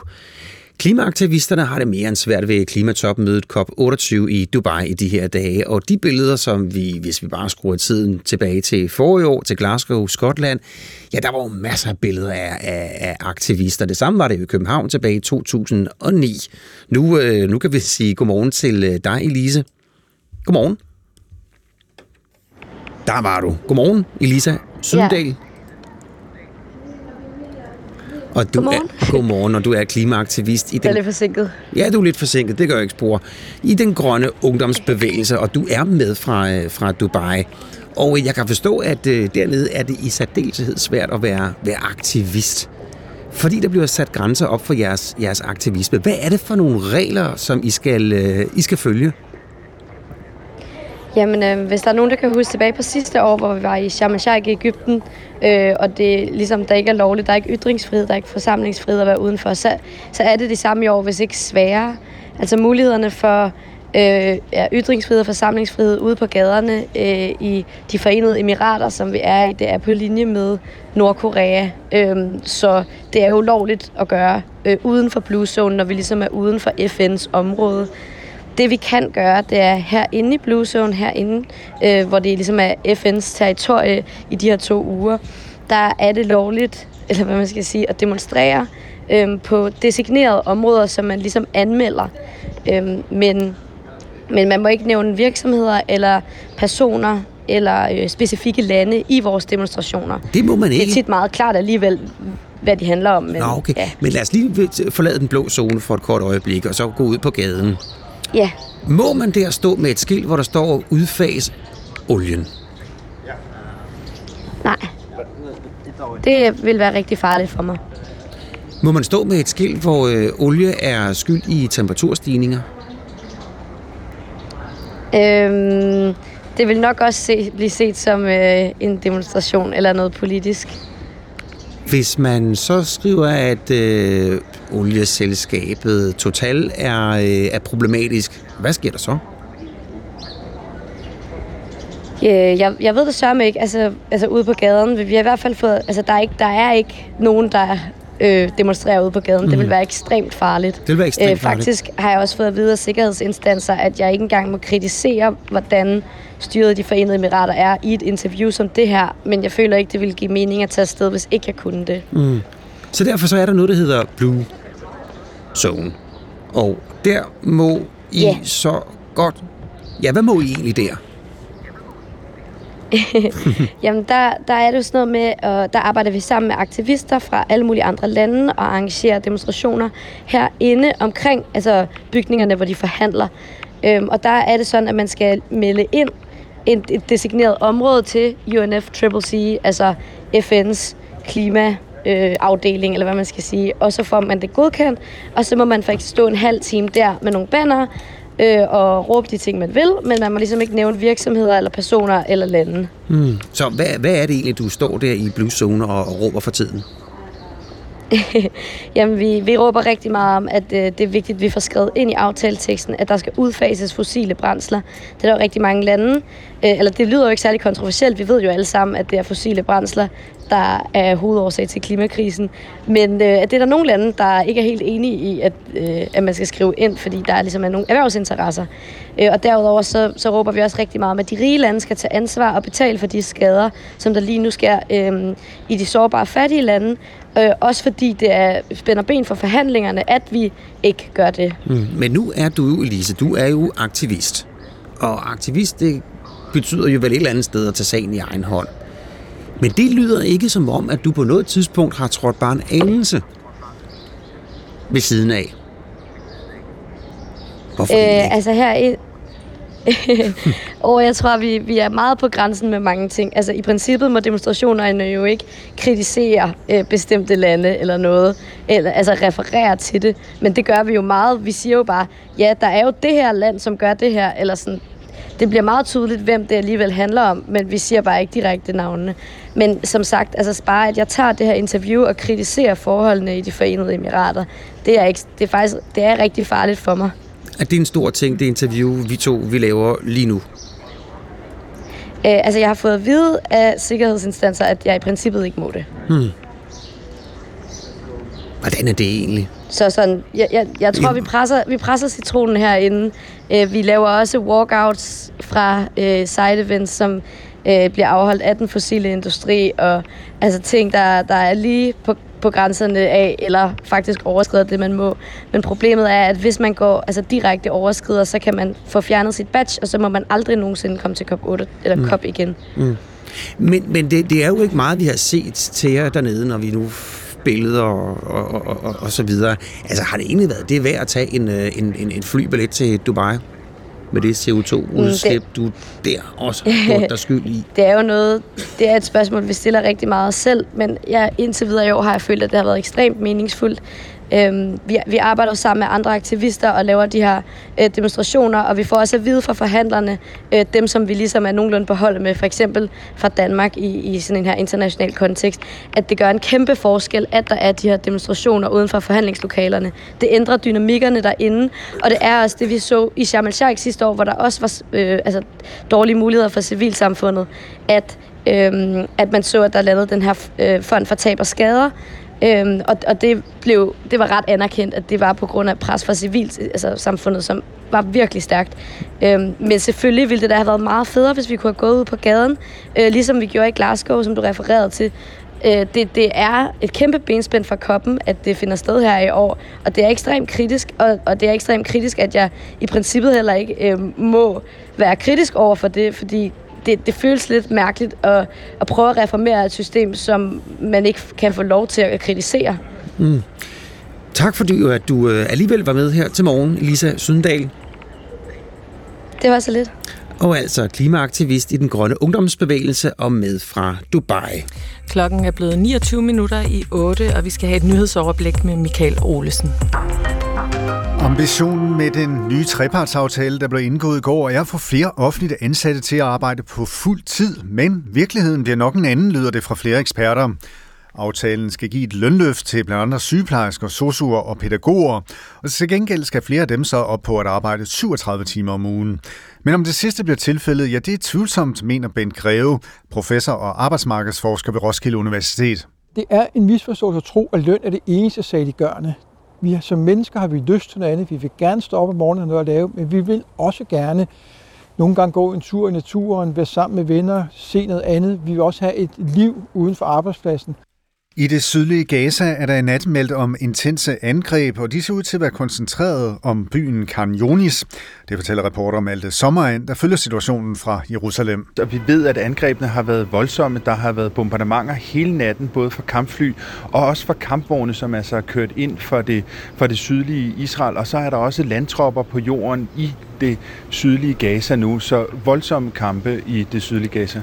Staten bør opgive tankerne om fremtidige motorveje og jernbaner i hovedstadsområdet og i stedet give plads til solceller. Det mener en stribe borgmestre, der forsøger at overbevise staten om at slække på beskyttelsen af de områder, der kaldes transportkorridorer. De strækker sig fra Helsingør i nord til Køge i syd og fra Dragør i øst til Lejre i vest. Og de har været reserveret siden 1973 for at sikre plads til eksempelvis nye veje og jernbaner, når hovedstaden vokser. Men den målsætning bør altså vige til fordel for grøn energi, mener blandt andre Fredensborgs borgmester Thomas Lykke Petersen. 10 procent af Fredensborg Kommunes areal, det er transportkorridoren, og derfor mener vi, at noget, noget af de der arealer, de kan godt indgå til den øh, grønne omstilling, så vi kan bruge den til den grønne omstilling. Først på dagen kan der falde lidt sne eller slud i Nordjylland, og i løbet af eftermiddagen kan de sydlige egne få sig et drys, men ellers skulle det holde nogenlunde tørt i dag, og vi får temperaturer mellem frysepunktet og 3 plusgrader. Der er lige nu en decideret sundhedskrise i LGBT plus miljøet i Danmark, sådan lyder det fra AIDS-fondet i en ny rapport. Det drejer sig om fænomenet chemsex, som dækker over personer, der dyrker sex, ofte ekstrem og hård sex, mens de er påvirket af hårde stoffer. Problemet har ifølge AIDS-fondet nået et niveau, hvor der er brug for en landsdækkende indsats.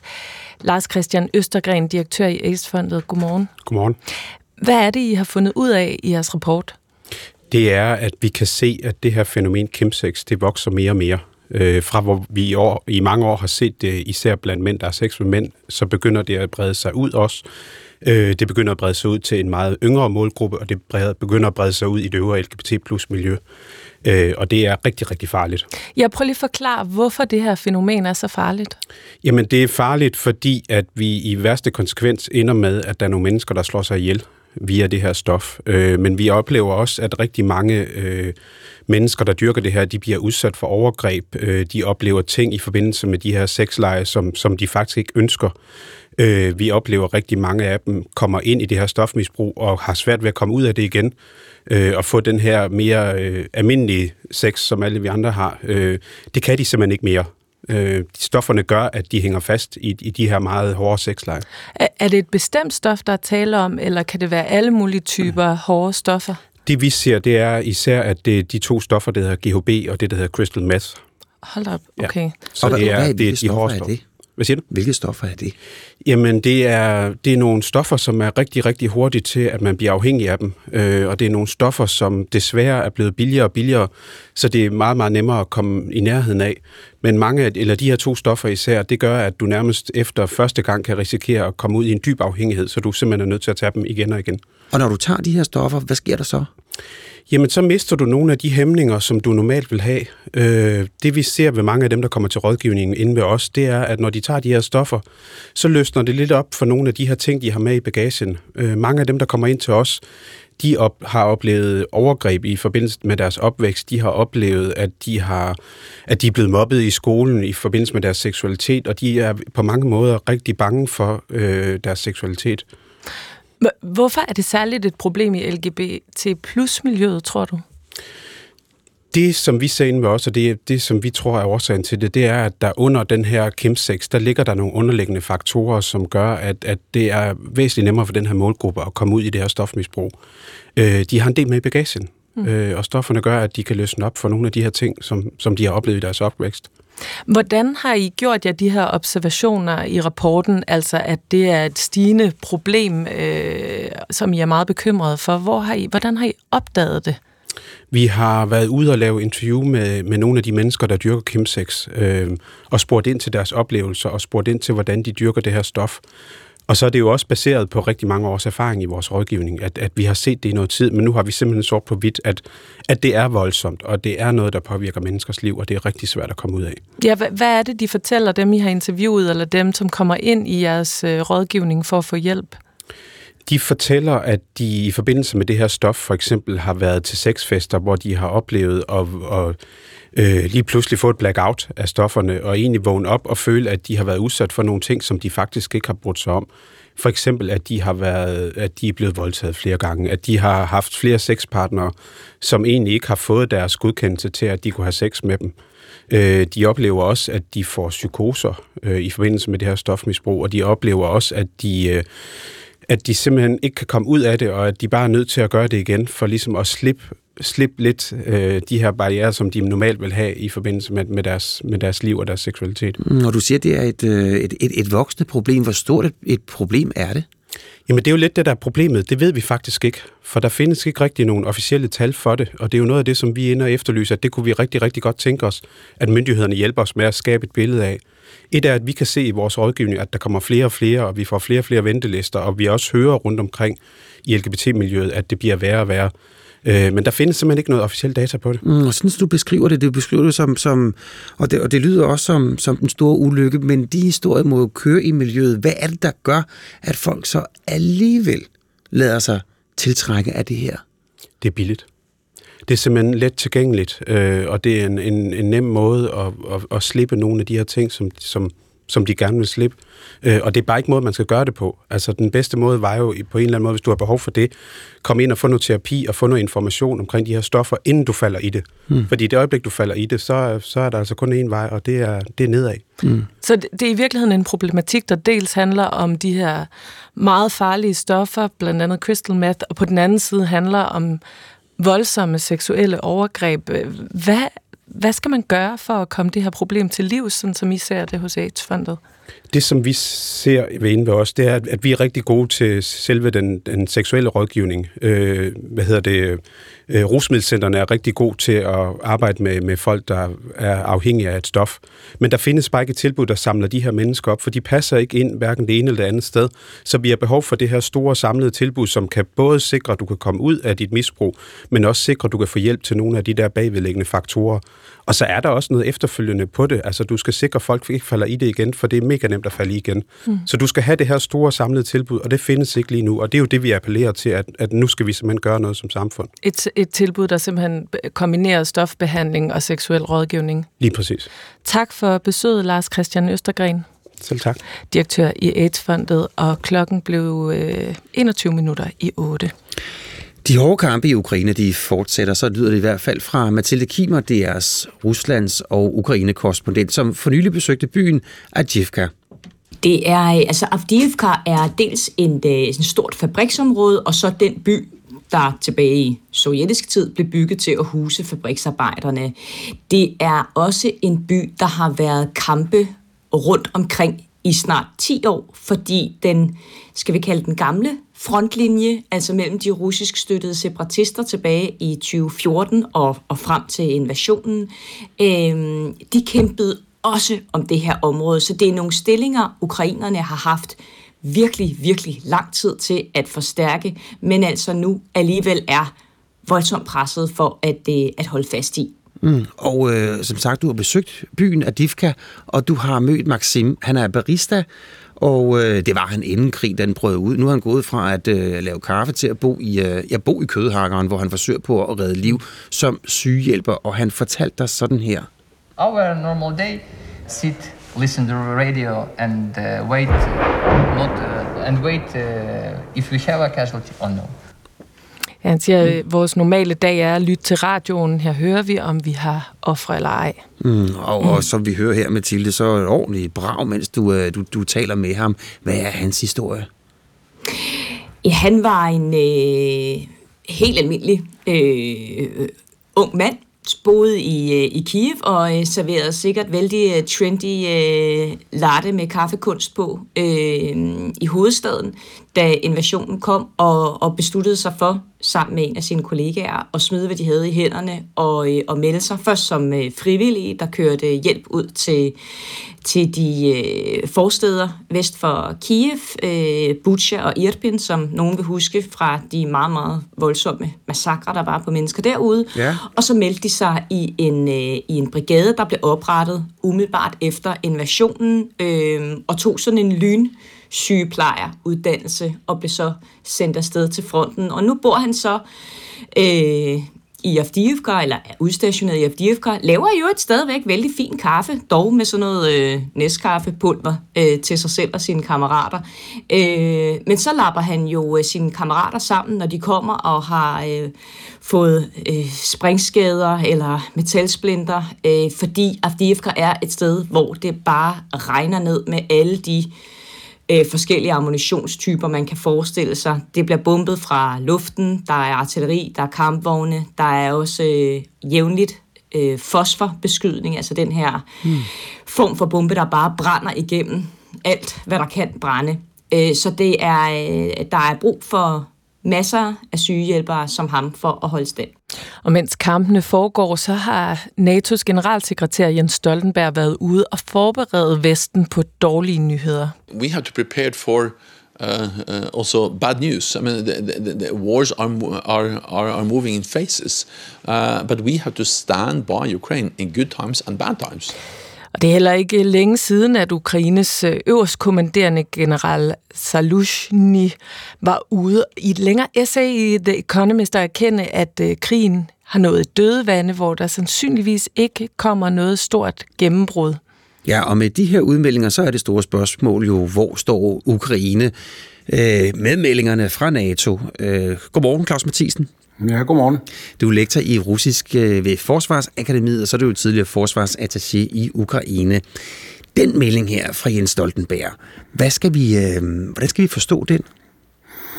Ja, jeg tror, vi først og fremmest skal forstå den som en ret, øh, ret øh, klar og utvetydig opfordring øh, til, at øh, hvis vi ønsker et andet udfald i Ukraine end dødvande eller sågar russisk sejr, så skal vi simpelthen trappe op. Og det er jo i virkeligheden det samme budskab, der både lå i den øh, nævnte artikel altså Lusny om den militærfaglige situation, for så vidt også i det, som Zelensky sagde, hvor han ganske vist, det kunne lyde som om han modsagde sine øverstbefalende, men sådan opfattede jeg det ikke. Det var bare en anden måde at sige det samme på. Og nu siger Stoltenberg det altså øh, også, at øh, hvis vi vil noget øh, andet for Ukraine end en enten fastlåst situation eller et nederlag til Rusland, så skal, så skal støtten optrappes på alle fronter. Mm, russiske sejr fik du lige sagt. Er det virkelig så, øh, står det virkelig så slemt til? Mm, ja, det kan man jo diskutere lidt, hvor, hvor, hvor galt det kan gå, men man kan jo starte med at sige, at øh, hvis vi ser på selve landfronten, så har Rusland jo allerede officielt annekteret de her øh, fire, ud over de to, der blev annekteret i 2014, de fire sydlige og østlige regioner af Ukraine. Men man har jo ikke dem under fuld militær kontrol, og det vil nok i virkeligheden være det første, man vil tilstræbe. Det bliver nok også derfor, vi bliver ved med at se de her kampe ved Avdiivka, der blev talt om for lidt siden, for det ligger jo i Donetsk Donetsk-regionen, som russiske styrker faktisk kun øh, uh, besat, har, har besat omkring måske 55-60 procent af, og stadigvæk mangler 40 procent. Så, så, så det vil i hvert fald være et helt klart og entydigt mål, men jeg er ret sikker på, at for Rusland først ligesom fremgang, så stopper Ruslands appetit i forhold til Ukraine næppe der, fordi man også ønsker at få fuld kontrol over Ukraine politisk, hvis det er muligt. Hmm. Det dødvande, som vi, vi, vi taler om lige i øjeblikket, har det også sat sig spor i øh, ukrainsk indrigspolitik? Ja, jeg synes jo, man hører lidt mere om uenigheder, end, øh, end vi har hørt i lang tid. I første omgang, der lavede man det, man sådan populært kan kalde en for et slags politisk borgfred. Man undlod, og man undlod at kaste mudder efter hinanden. Men vi har jo hørt om mulige øh, uenigheder mellem Zelensky og Zaluzny, altså mellem præsidenten og den militære øverstbefalende. Der har også været noget op fremme om Kievs borgmester, Klitschko, som jo er en ganske indflydelsesrig person. Mm. Så det er som om, der kommer, der, der, der kommer nogle sprækker. Man må jo også spørge sig selv, nu har vi en vinter, hvor det igen går hårdt ud over den ukrainske befolkning. Vil den ligesom sidste vinter bare bide tænderne sammen, eller begynder der for alvor at komme øh, sprækker i modstandsviljen, viljen til ikke at lade sig underkue af Rusland, når man samtidig står i en situation, hvor der ikke er fremgang militært, men stadigvæk mister soldater hver eneste dag. Kan man sige, at, at noget af kritikken går på, at Zelensky han bliver beskyldt for at indgyde et, øh, et håb og, og nogle forventninger, som, øh, som der måske ikke helt er dækning for på, på slagmarken, og nu vi ser den vaklen, som, som der også er i, i EU i øjeblikket? Altså, der er ingen tvivl om, at det havde været bedre, øh, hvis, øh, hvis, hvis det var blevet, om man så må sige, afsluttet i løbet af 2023. 2024 kan sagtens gå hen og blive et redselsår for krigen i Ukraine, også på grund af den politiske situation, der tegner sig rundt omkring, samtidig med, at de forhåbninger, der måske på et tidspunkt, eller sågar formodninger var, om et russisk politisk, eller økonomisk, eller militært kollaps, de på ingen måde ser ud til at lade sig opfylde lige for øjeblikket. Er du egentlig, Claus Mathisen, lidt overrasket over, at, øh, at, at, at russerne har været i stand til at, øh, at holde deres, deres front og også bevæge sig øh, visse steder en anelse fremad?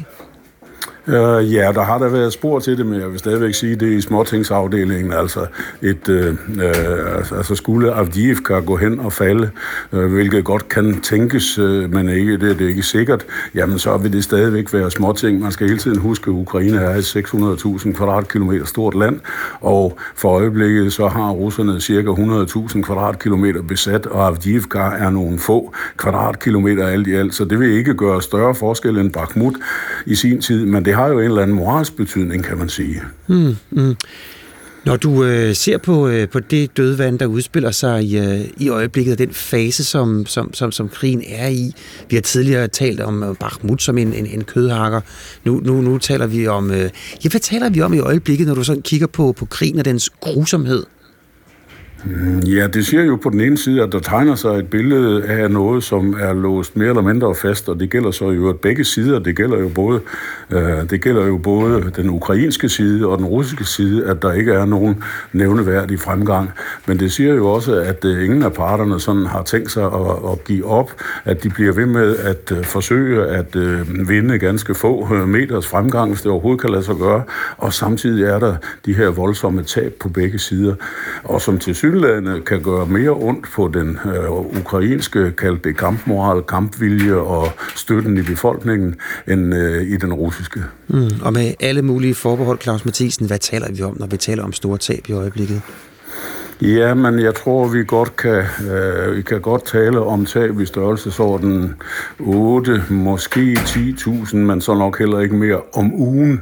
Og det er jo ganske, øh, eller undskyld, om, om måneden. Det er jo ganske, ganske, øh, ganske alvorlige tab. Det betyder jo, at hvis vi øh, med en meget forsigtig kalkyle øh, regner os frem til de russiske tab, så ligger de måske over 200.000 for øjeblikket. Jeg ved godt, der er nogen, også ukrainerne, der rapporterer dem endnu højere. Mm. Jeg vil godt være en lille smule forbehold, men det kan godt være, at de faktisk er større end det, og det er jo massivt. Det er jo mange, mange menneskeliv, der er gået tabt, og i hvert fald på den ukrainske side mindst det halve, øh, hvis ikke mere. Mm. Tak for, at du var med her til morgen, Claus Mathisen. Selv tak.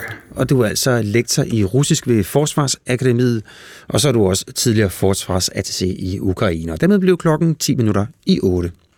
En dansk kvinde er lige nu tilbageholdt i Dubai, der er tale om den danske tv-personlighed Elvira Pitsner, kendt fra tv-programmet øh, Diamantfamilien på TV2. Elvira Pitsner blev i 2021 islam, islamisk gift med sin øh, iransk fø, en iransk født bokser, Milad Sadati hedder han, øh, i Dubai. Ja, Ekstrabladet de skriver, at øh, forholdet for nogle måneder siden så gik i stykker, men at parret stadigvæk er officielt er, er gift, og, altså det vil sige gift med ja, den her, den her, den, den, på den her helt særlige, altså juridiske, en islamisk juridisk måde at ægte sig på. Mm. Men i sidste uge, så sker der det, at uh, Elvira Pitsner, hun er på ferie i Dubai sammen med en, uh, en dansk mand. Her blev hun så pludselig anholdt, og derefter uh, tilbageholdt i landet, anklaget for utroskab. Og det er en anklage, som til synlædende kommer altså fra den iranske eksmand. Thomas Friis Nielsen, godmorgen. Godmorgen. Advokat og ejer af firmaet Fris Advokatfirma i Dubai. Hvor alvorligt er det at blive anklaget for utroskab i Dubai? Jamen, øh, så i forhold til at blive anklaget for det samme øh, i Danmark, så er det jo selvfølgelig ret alvorligt, for i Danmark vil der jo ikke ske noget. Men hernede er der faktisk øh, en strafferamme fra 1 til 3 års fængsel for utroskab. Det er der jo sådan typisk, at man kun får tre måneders fængsel for, ja, for utroskab. Mm. Der er jo stadig meget, vi ikke ved i sagen her, men øh, hvordan foregår det typisk, når, når man bliver øh, sigtet for, eller tiltalt for, for, øh, for utroskab? Jamen, det foregår jo typisk på den måde, som det også er sket indtil videre, at øh, Elvira hun har fået frataget sit pas, og så kan hun så opholde sig i Dubai indtil, øh, mens politiet efterforsker sagen. Og hvis de så anklagemyndigheden ligesom øh, beslutter sig for at rejse en sag, jamen, så bliver der jo fastsat et tidspunkt for en straffesag, hvor Elvira skal møde op, og der vil blive vidner, og beviser vil blive fremlagt. Og så vil man øh, dommeren på baggrund af det ligesom vurdere, om øh, ja, hun er skyldig, og, og hvilken straf hun så skal have, eller eller om det, man ikke kan løfte bevisbyrden, øh, bevisbyrden for, at øh, der er fundet utroskabsskade. Og så vil hun så blive frikendt og kunne rejse hjem. Mm. Men kan du ikke lige prøve at forklare os, fordi der er jo sådan noget helt særligt i lige præcis det her forhold, nemlig at hun er islamisk gift. Altså ikke et traditionelt bryllup, som vi forstår det, eller hvad? Ja, men øh, faktisk hernede, altså hvis det er, altså hvis man er gift, øh, så, og, man, og der er en, der rejser en anklage om utroskab, altså typisk, det er typisk den forurettede part den ægtemanden, eller kan også være jo så, hvad hedder nu, øh, øh, hustruen, der gør det, øh, så, så er det lovligt. Så er det egentlig ikke så afgørende, om det er islam, men er islamisk gift, selvom det kan være en, øh, øh, ja, det kan være en, at gøre det alvorligere. Men kender du til eksempler, hvor kvinder fra Vesten er blevet dømt skyldige i utroskab i Dubai? Øh, ja, det gør jeg. Altså, der, det sker ret sjældent, men øh, der er sådan... Øh, ja, der er, jeg kender sådan til sådan tre eksempler, som ligger en del år tilbage. øh, hvor det var nogle britiske kvinder, der, der blev erklæret skyldige, og så fik de tre måneders fængsel og blev efterfølgende øh, deporteret, og to af dem blev også øh, formentlig indrejse øh, til Dubai igen, altså ligesom, blev ligesom banned fra, fra mm. de forenede arabiske emirater. Vi har her på programmet p Morgen forsøgt at få en kommentar fra Elvira Pitsner og hendes mor Katarina Pitsner, men, men ingen af dem er vendt tilbage på vores henvendelser. Men på Instagram bekræfter moren, at øh, hendes datter har været afhørt af politiet i Dubai. Myndighederne i Dubai har ifølge BT inddraget øh, hendes pas, som du også er inde på, så hun ikke forlader landet. Thomas Friis, hvor alvorligt vurderer du, at det kan blive for Elvira Pitsner, det her? Jamen altså, i det værste tilfælde, jamen så, så fordi, altså strafram er jo fordi der er 1-3 år, men, men, det, men hvis man kigger på de sager, der har været, så er det, altså, det har aldrig, jeg har ikke set nogen sager, hvor man har fået mere end et års øh, fængsel. Så jeg tror, at det aller værste tilfælde kunne være, at hun får et års fængsel, øh, som skal afzone i Dubai, og så bliver deporteret efterfølgende. Det tror jeg nu ikke sker, fordi hvis man kigger på, på de fleste af de sager, så selvom straframmen siges at gå fra et år, så er, så er det typisk tre måneders fængsel, man, mm. man får. Kan det, kan øh, men det vil selvfølgelig også være alvorligt nok. Ja, det må man sige. Betyder det noget for sagen, at hun er dansker, og altså ikke borger i Dubai? Øh, ja, det er svært at sige. Altså, som, som, som alle andre steder, så er man jo sådan, kan man sige, så er der jo ikke nogen diskrimination i loven som sådan. Øh, men, men derfor kan folk godt blive, kan man jo godt være, altså så, er, så er, har Dubai ikke lyst til ligesom at få dårlig medieomtale, og de ved godt, hvis man sætter en, øh, en europæer i fængsel hernede, så, så er det jo ikke god medieomtale. Så er der måske nogen, der vil være lidt øh, forsigtige med at tage til Dubai, fordi de tror, at det kunne ske for dem. Mm. Så, så på den måde kan det være til hendes fordel, at øh, de helst ikke vil, øh, ja, de helst ikke vil dømme hende. Hun er jo så angiveligt øh, rejst til Dubai, selvom hun altså stadig er islamisk gift dernede, med en dansk mand. Du har selv øh, boet og arbejdet i Dubai en del år. Er det din opfattelse, at danskere og turister fra Vesten i det hele taget glemmer, at Emiraterne på trods af de her luksushoteller og smukke sandstrande er et meget konservativt sted?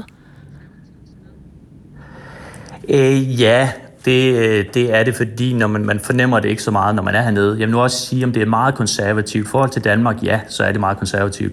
Men øh, i forhold til mange andre muslimske lande, så er det på ingen måde særlig konservativt. Øh, men det er, ja, det er min opfattelse at folk de, de, øh, de lidt glemmer, at øh, det er et anderledes øh, sted, og der er andre, andre, andre regler, der gælder. Øh, men alligevel så er det meget sjældent, at der er nogen, der kommer galt af sted. Kan du give nogle eksempler på, at, at det sker? Øh, nej, altså jeg har ikke... Øh, nej, altså faktisk, det er også, det viser også, hvor sjældent det sker. Altså, så øh, jeg, jeg har faktisk ikke, jeg kender, jeg har ikke lige nogle eksempler, udover at der er de der øh, eksempler fra, fra langt tilbage, hvor der er nogen, der, øh, nogle kvinder, der har fået tre måneders fængsel for utroskab, fordi ægtemanden har, har rejst en anklage mod dem, og så har de, har de, ja, så har man været i stand til at bevise det. Det man også skal huske, hvad Malvia sagde, det er jo, at det skal jo kunne bevises. Det er jo ikke nok blot at anklage, det skal være sådan rimelig øh, konkrete beviser for, at der er fundet utroskab sted, mm. øh, for at hun kan blive dømt. Ja, og det, det ser vi faktisk nærmere på i næste time, hvor vi taler med en islamforsker øh, om netop det. Det er klokken 28. Du skal have tak for at være med, Thomas Friis Nielsen. Ja, selv tak. Advokat og ejer af Fris Advokatfirma i Dubai. Ja, så blev klokken øh, lige tre minutter i, øh, i otte. Der er kommet en ny tendens. Ja. Og den der tendens, er noget, man kan læse om i politikken. Det er i København og Aarhus, der har caféer set en ny fidus i, at man kombinerer morgenmad, kaffe med et fællesløb. Altså, og konceptet det er faktisk blevet så stort og voldsomt, at det i øjeblikket samler hundredvis til morgenløb. Og det er altså politikken, der skriver det. Og de har sendt reporter ud for at afprøve de her morgenløbe caféer. Mm, det er lige noget for os, Bjarne. Ja, det er det, ja. Social runners og mad- og kaffe-running hedder det. Det er jo ligesom, når vi løber rundt her i studiet lige inden udsendelsen med en kaffe i hånden og en croissant i den anden hånd, ikke? Jo, jo, men altså tendensen med de her øh, café-løbeklubber, ja, det har forblandet sig til øh, lange ventelister eller tilmeldingslister, som bliver postet i øh, lækre Instagram stories. Ja. Også om, ja, hvor klubberne eksempelvis hedder Social Runners og Mad og Kaffe Running. Ja, fordi det handler ikke bare om at løbe og få noget i skrutten, det er også noget med noget lækkert løbegear og, og en god øh, profil på sociale medier. Ja, fordi så er der så ovenikøbet sådan en vis status i at være morgenfrisk caféløber med styr på, øh, på SoMe. Det fortæller øh, Anne Bertha Heris Christensen. Hun er adjunkt og Ph.D. i marketing fra Copenhagen Business School. Det fortæller hun til, til politikken, og det lyder sådan her. Digitaliseringen har ændret på, hvordan vi ser social status. Det er i dag langt mere baseret på frihedsaspektet og på, hvor mange likes på sociale medier. Og det passer øh, de her løbeklubber godt ind i. At være urban runner er super smart, og derfor vil mange gerne være en del af fællesskabet og skrive under på det værdisæt, de repræsenterer, siger hun. Ja, altså en, øh, en, øh, en, en ny tendens. Mm.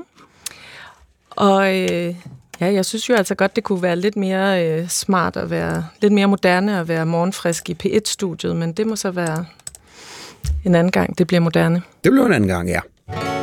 Ville Jesus anbefale mig at holde jul med min voldelige eksmand? Tag en samtale med din tidligere mand. Hun tager nogle hensyn, som begrænser hende i at deltage i sin familie. Sandheden sætter fri. Ja, det tror jeg faktisk, den vil gøre her. Det vil i hvert fald sætte hende fri. Hvad siger Jesus til, at vi laver porno og elsker det? Altså, han, han stadig faktisk ikke særlig meget om sex. Jesus, han viser omsorg og accept. Han fordømmer ikke. Den der seksuel forskrækkelse i kristendommen, det tror jeg mest var Paulus. Mm. Han skrev for mange breve. Hvad ville Jesus have sagt? En radiobrevkasse med Iben Maria Søjden og tre præster. På P1 i DR Lyd søndag kl. 11. Og så er vi igennem uh, anden time af Pet Morgen, men uh, tilbage igen efter radiovisen med et interview med uh, Kåre Dyvad Bæk. Mm. Ja, udlænding og integrationsminister, som har givet et uh, interview til uh, Christi Dagblad, og det er altså ret interessant, fordi han, uh, ja, en gang til, så, uh, så tager han uh, på vej over de Gaza-reaktioner, vi, der, vi ser i øjeblikket. Hans pointe, det er, at uddannelse ikke er lige med integration.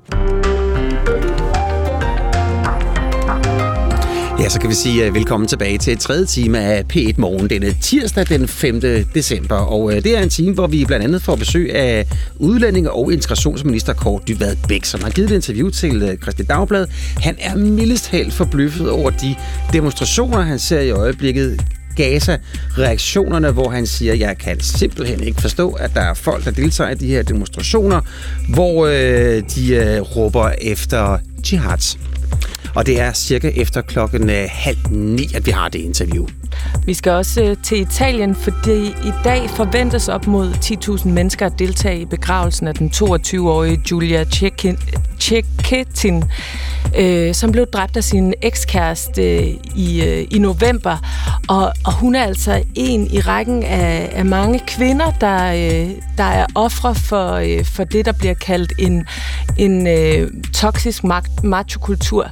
Så det ser vi på, ja, det er også lidt over halv ni. Ja, og vi det er os to, anne Christine Hermann og Bjarne Stensbæk. Velkommen. Vi begynder i øh, Israel, for her fik de civile fra den nordlige del af Gaza i første omgang at vide, at de skulle rykke mod syd, fordi Israel indledte et landoffensiv i området. Det fik flere hundrede tusinde til at rykke til byer som Khan Yunis eller Dar el-Balah, og nu Ja, her et par uger senere, ja, så er landoffensiv så officielt rykket med. Øh, så folk øh, er igen blevet bedt om at lade sig evakuere nu længere sydpå, og det har mødt kritik fra flere internationale organisationer, som siger, at der ikke længere er noget sikkert sted for civile at gå hen. En oplevelse, som 29-årig fotograf Josef El Saifi har. Øh, han er flygtet til Gaza, øh, fra Gaza by til der El Bala længere sydpå, og som vores journalist her i P1 Morgen i navn Nabil fortalte om tidligere på morgenen, og hun spurgte ham, hvorfor han ikke er flygtet ud. Så så siger han, jamen fordi, hvor skulle jeg gå hen? Altså skulle jeg gå sydpå, hvor der lige nu er et landoffensiv? Skulle jeg gå til Rafah, altså grænseovergangen, hvor der også er kampe? Hvor skal man opholde sig, som ikke er det samme som at gennem, altså gennemleve det, som man genlevede mm. øh, i Gaza by. Så det, det er, øh, erfaringen er, det er det samme. Mm. Seniorrådgiver for den israelske premierminister har til BBC afvist anklagerne om, at der ikke er noget sikkert sted for de civile at gå hen, og har sagt, at der netop er udpeget sikre zoner, som folk altså kan og bør flytte sig til. Og men blandt kritikerne, der finder vi også Røde Kors, og derfor godmorgen og velkommen til dig, Bjarke Skåning. Godmorgen. Katastrofechef. Og chefen for jeres internationale organisation er jo citeret i The Guardian for at sige, citat, at det er uacceptabelt, at civile ikke har et sted at tage hen i Gaza. Og med militær belejring undervejs er der heller ikke tilstrækkelig humanitær hjælp til rådighed. Citat slut. Hvad betyder det, at de civile ikke har noget sikkert sted at gå hen? Jamen, det betyder jo, at der ikke er noget sikkert sted. Mm. Altså, vi har en situation, hvor... Og jeg tror, det er vigtigt lige at huske, hvordan er det, Gaza er. Altså, Gaza i sig selv er på størrelse med Langeland. Det område, hvor i hvert fald 80 procent af befolkningen er samlet på nu, er lidt større end Amager. Der sidder de. Der er ikke øh, huse, der er nogle enkelte skoler, der er nogle hospitaler, der er nogle enkelte lejlighedsbygninger, hvor folk ikke tør at opholde sig på grund af krigen. Og det vil sige, der er jo ikke noget sted, hvor man, hvor man kan være, hvor man kan være sikker på, at her kommer kampen, ikke? Her kommer bombardementerne. Ikke? Men er det sådan, situationen er? Altså Israel siger, nej, vi advarer faktisk, og der er områder, hvor man kan tage hen. Jo, men det er klart, at der er, øh, israelerne har udpeget nogle områder, hvor, hvor man kan tage hen. Det, man skal huske på, det er, ifølge krigens regler, jamen, så kan man ikke tvinge folk til at forlade deres hjem. Altså, hvis du er civil, så er der ikke nogen, der kommer og siger, du skal gå derhen. Øh, man kan selvfølgelig anbefale det at sige, at krigen kommer.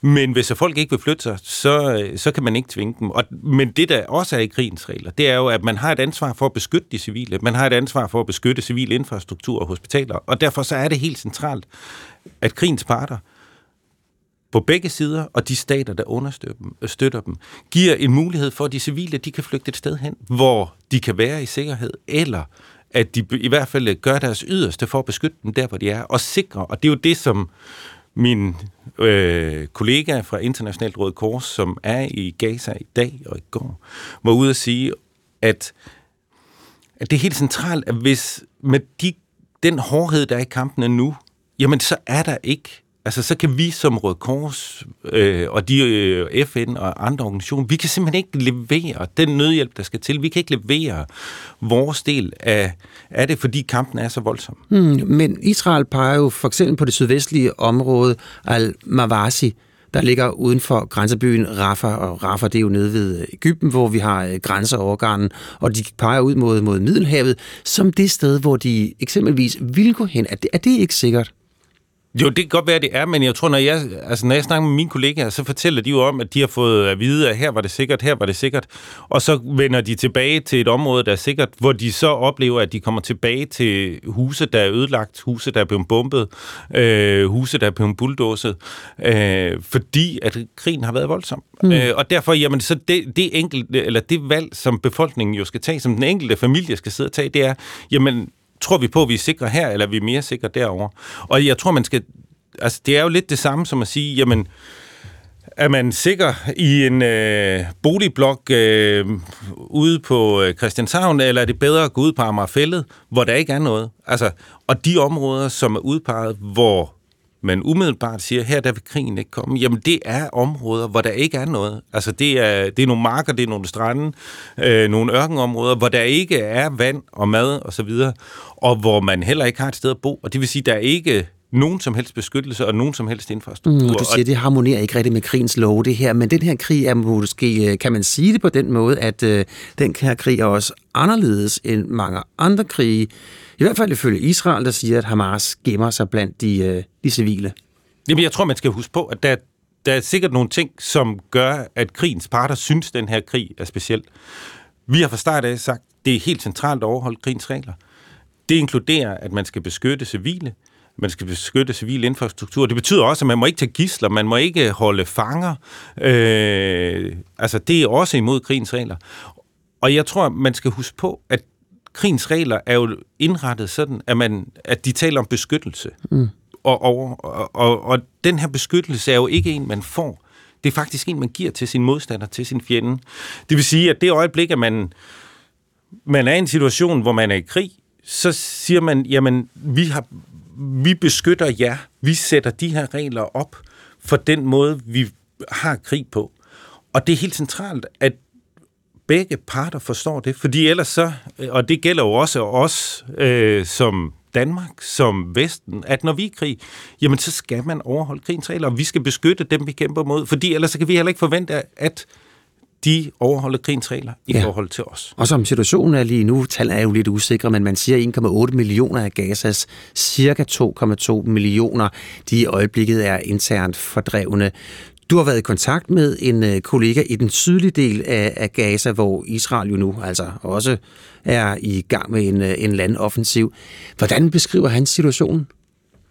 Jamen, de siger, det er ikke kun en, men det er flere kollegaer, ikke, som siger, det er ekstremt voldsomt, det er ekstremt hårdt. Der er dels, når vi kommer rundt på hospitaler, ser vi hundredvis af sårede, også hundredvis af børn, som er sårede, øh, som har behov for hjælp, som har behov for at få renset deres brændsår, øh, repareret knoglebrud, øh, sat en arm eller et ben af, øh, og hvor hospitalerne nu er så overfyldte, at det simpelthen ikke er muligt, at man bliver nødt til at prioritere, hvad er det, der er vigtigst? Er det at redde en, der har brændsår over hele kroppen, eller er det at sætte et ben af? Øh, og det er jo nogle frygtelige valg. Og det er den ene side af det. Og den anden side er jo, at de fortæller om intense kampe og bombardementer. Øh, I går havde en kollega, der sad med et ur og kiggede, hvor mange bomber, der faldt på fem minutter. Og På der hvor faldt, lang tid, siger du? På fem minutter, mm. og der faldt mere end 50 bomber. Og det vil sige, det er jo et, altså, eller eksplosioner, og det vil sige, at det er jo en hver sjette sekund. Altså, det er jo, det er jo, det er jo helt ekstremt i et civilt område, og derfor så er det ekstremt vigtigt, at man får fundet en løsning, og man som krigens parter tager et ansvar på sig. Også de stater, som understøtter krigens parter, og sætter sig ned og husker på, hvad var det, hvordan var det situationen var i sidste uge. Der blev der frigivet gisler, der var der fangeudvekslinger, og der var der faktisk mulighed for at få nødhjælp ind og få nødhjælp distribueret. Og der var en våbenhvile, som gjorde, at det i hvert fald ikke var lige så voldsomt, som det var nu. Mm. Og der tror jeg, at der, der er det håb, at man er nødt til at gå tilbage og kigge på. Og det er vores anbefaling til politikerne, for det er dem, der skal løse det her. Det, er ikke en, det her det er ikke en kamp, der kan løses på, på slagmarken, fordi den foregår et sted, hvor der er mere end to millioner mennesker. Mm, mm, mm. Hvor, hvor, hvor øh, når du sådan, og du har jo fulgt utrolig mange konflikter og arbejdet i, i mange konflikter, når du sammenligner den her med, hvad du ellers har, øh, har, øh, har, øh, har deltaget i. Hvordan vil, hvad vil du, hvordan vil du ja, rangere det, hvis man kan stille det spørgsmål?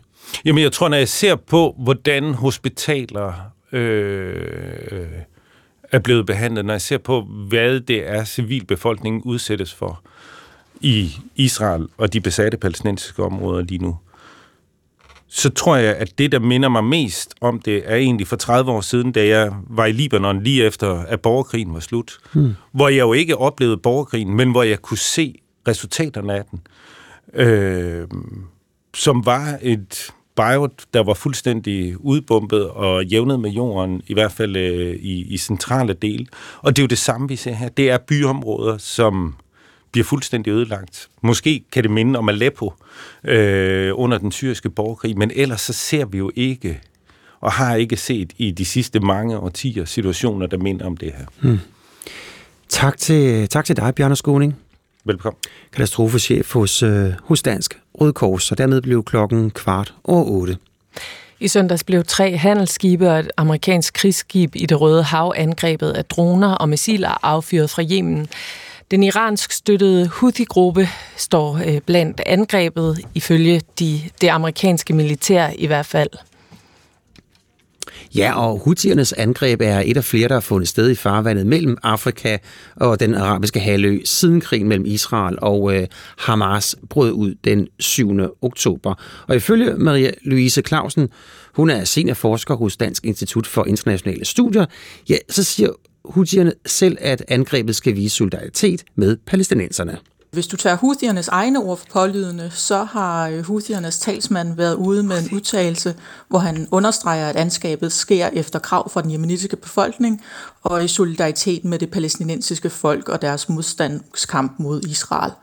Øhm, og som vi også nævnte, så skal det selvfølgelig ses i lyset af, at Houthierne siden november har gennemført en række angreb mod øh, skibe, øh, og så faktisk også direkte mod Israel. Øh, og der, øh, der har de så i den forbindelse også, og igen nu her med de nye angreb, udtalt, at øh, så længe øh, Israel er involveret i, øh, i krigen i, i Gaza, så øh, anser de alle israelske skibe eller skibe med forbindelser til Israel til øh, og, eller for at udgøre et, øh, et legitimt mål. Mm. Øhm, altså, og der vil jeg så sige, det er jo så, hvad Houthierne har sagt offentligt, men der er selvfølgelig også øh, alternative forklaringer, øh, og to af dem ganske kort øh, handler helt oplagt om at markere sig regionalt og nationalt på, på, på Israels angreb på Gaza øh, hvor der jo både i Yemen og i andre lande er utilfredshed med, at en række lande i regionen har været relativt tilbageholdende med deres reaktioner over for Israel. Øhm, og så for det andet, så har Saudi-Arabien, altså øh, der var i gang med at forhandle en normaliseringsaftale med Israel, har været intensivt involveret i konflikten i Yemen, i, altså i direkte konflikt med Houthierne. Øh, de forhandlinger var ret langt fremme, og derfor så er der jo så også en frygt for, at de her angreb øh, skal ses som en del af i virkeligheden Houthiernes interne forhandlinger med øh, Saudi-Arabien, hvor, hvor Houthierne bruger angrebene til at markere sig og få yderligere fordele i de forhandlinger. Øhm, og, og så vil jeg så til sidst pege på, at Houthierne tidligere har udvist et ønske om at blive taget alvorligt, øhm, og sådan i det lys giver deres angreb på de her israelske skibe lige nu jo noget international opmærksomhed, altså blandt andet taler vi om husierne, øh, og dermed lidt bagvendt kan man sige, giver det øh, husierne noget anerkendelse som en aktør, man lige nu er nødt til at forholde sig til i regionen. Mm. Så du siger, øh, udadtil, så siger Houthi-gruppen, at det handler om, om øh, krigen i Gaza, og det er det, det der, der er årsagen til de her angreb på både civile og krigsskibe i det Røde Hav. Men det handler også om at markere sig nationalt over for lande i regionen. Du nævner Saudi-Arabien. Hvilke andre lande er det, øh, Houthi-gruppen i Yemen vil markere sig over for? Jamen, Altså man kan sige, at det, de, de her angreb falder meget godt i tråd med, øh, med husiernes øh, sådan øh, doktrin. Altså de har øh, historisk også været meget kritiske over for særligt Israel og USA. Øh, som jo også er to lande, som, øh, som der er en vis øh, jemenitisk opbakning til at være kritisk overfor øh, i, øh, i forbindelse med de her angreb. Øh, og når jeg siger det her med, øh, med, øh, med, at man ligesom gerne vil markere sig øh, regionalt, så er det jo fordi, at, at Houthierne typisk bliver set som værende en del af den her øh, Axis of Resistance, modstandsakse måske på dansk, øh, altså den her øh, iransk ledede gruppering af ikke-statslige aktører, som forsøger at øh, at modgå, hvad de opfatter som en amerikansk-israelsk ledet regional, regional orden mm. i, i regionen. Ja, lige præcis det her med Irans øh, involvering. Altså USA tager øh, angrebene alvorligt og beskylder netop Iran for at være involveret. Hvilken dokumentation har amerikanerne for det? Mm. Altså siden marts 2015, hvor Saudi-Arabien begyndte deres militære intervention i Yemen, har det været et stridsspørgsmål. Præcis hvor tætte bånd der er mellem Houthierne og Iran. Øh, og generelt er der jo så enighed om, at den relation har udviklet sig i de sidste 8,5 år, over at Iran støtter Houthierne både militært og organisatorisk. Øh, man kan også sige, at, at husierne ligger slet ikke skjult på, at i løbet af, af de her sidste 8,5 år har de udviklet deres militære kapabiliteter betydeligt. Øh, de lægger så øh, vægt på, at det skyldes øh, udviklingen af national militærindustri. Øhm, i det konkrete tilfælde er der for eksempel blevet peget på, at Iran har et skib liggende i området, der skulle have overvågningskapabiliteter, og at, øh, at Iran dermed kan have assisteret husierne med efterretninger. Men, øh, men det er selvfølgelig spekulationer, for Iran benægter typisk direkte involvering i konflikten. Øh, I stedet så vil Iran typisk øh, understrege, at de øh, støtter øh, retten til at, øh, at være kritisk over for, øh, for USA og Israel selvfølgelig, men at de grupperinger, som øh, Houthierne øh, er en del af, repræsenterer sig selv og deres nationer. Øhm, og så vil jeg også sige, altså øh, det er helt oplagt, at der er en, en relation og en tæt relation mellem Iran og Houthierne, men man skal også passe på med at, at bruge den øh, relation som en måde ligesom at underminere eller øh, afskrive Houthierne som Irans forlængede arm, Øh, som sagt, så, øh, så har Houthierne efterhånden ret, øh, ret gode militære kapabiliteter for, for, for, øh, for en ikke-statslig aktør, øh, og de er opsatte på at vise, at de har en selvstændig profil, og mm. at de repræsenterer det jemenitiske folk. Og helt kort her til sidst, altså skal vi se Houthiernes angreb på de her civile skibe i det Røde Hav som et udtryk for, at krigen øh, i Gaza er ved at brede sig til andre dele af Mellemøsten, sådan som du ser det, Maria Louise Clausen? Altså, det er jo ikke nogen tvivl om, at Houthiernes angreb og det, de forsøger at gøre, er at, at eskalere konflikten, og det udgør en trussel mod sikkerheden i området. Der er jo en, en risiko for, at de her angreb i sig selv kan eskalere konflikten. Øh, indtil videre har der været en relativt begrænset reaktion fra USA, men hvad sker der, hvis Houthiernes angreb fører til amerikanske eller israelske tab, for eksempel? Øhm, altså, så der er jo en helt oplagt risiko og en frygt for yderligere eskalering, selvom det virker til, at hverken USA eller Iran for den sags skyld har et ønske om at, øh, at blive direkte involveret. Men det illustrerer måske i virkeligheden også meget godt, hvordan en, en, en gruppering som Houthierne øh, kan have, komme til at have en, en selvstændig betydning og være potentielt destabiliserende. Måske også fordi de er lidt mere uforudsigelige, end, mm. end staterne i området måske er. Ja, fortalte øh, Maria Louise Clausen, og hun er altså seniorforsker hos Dansk Institut for Internationale Studier.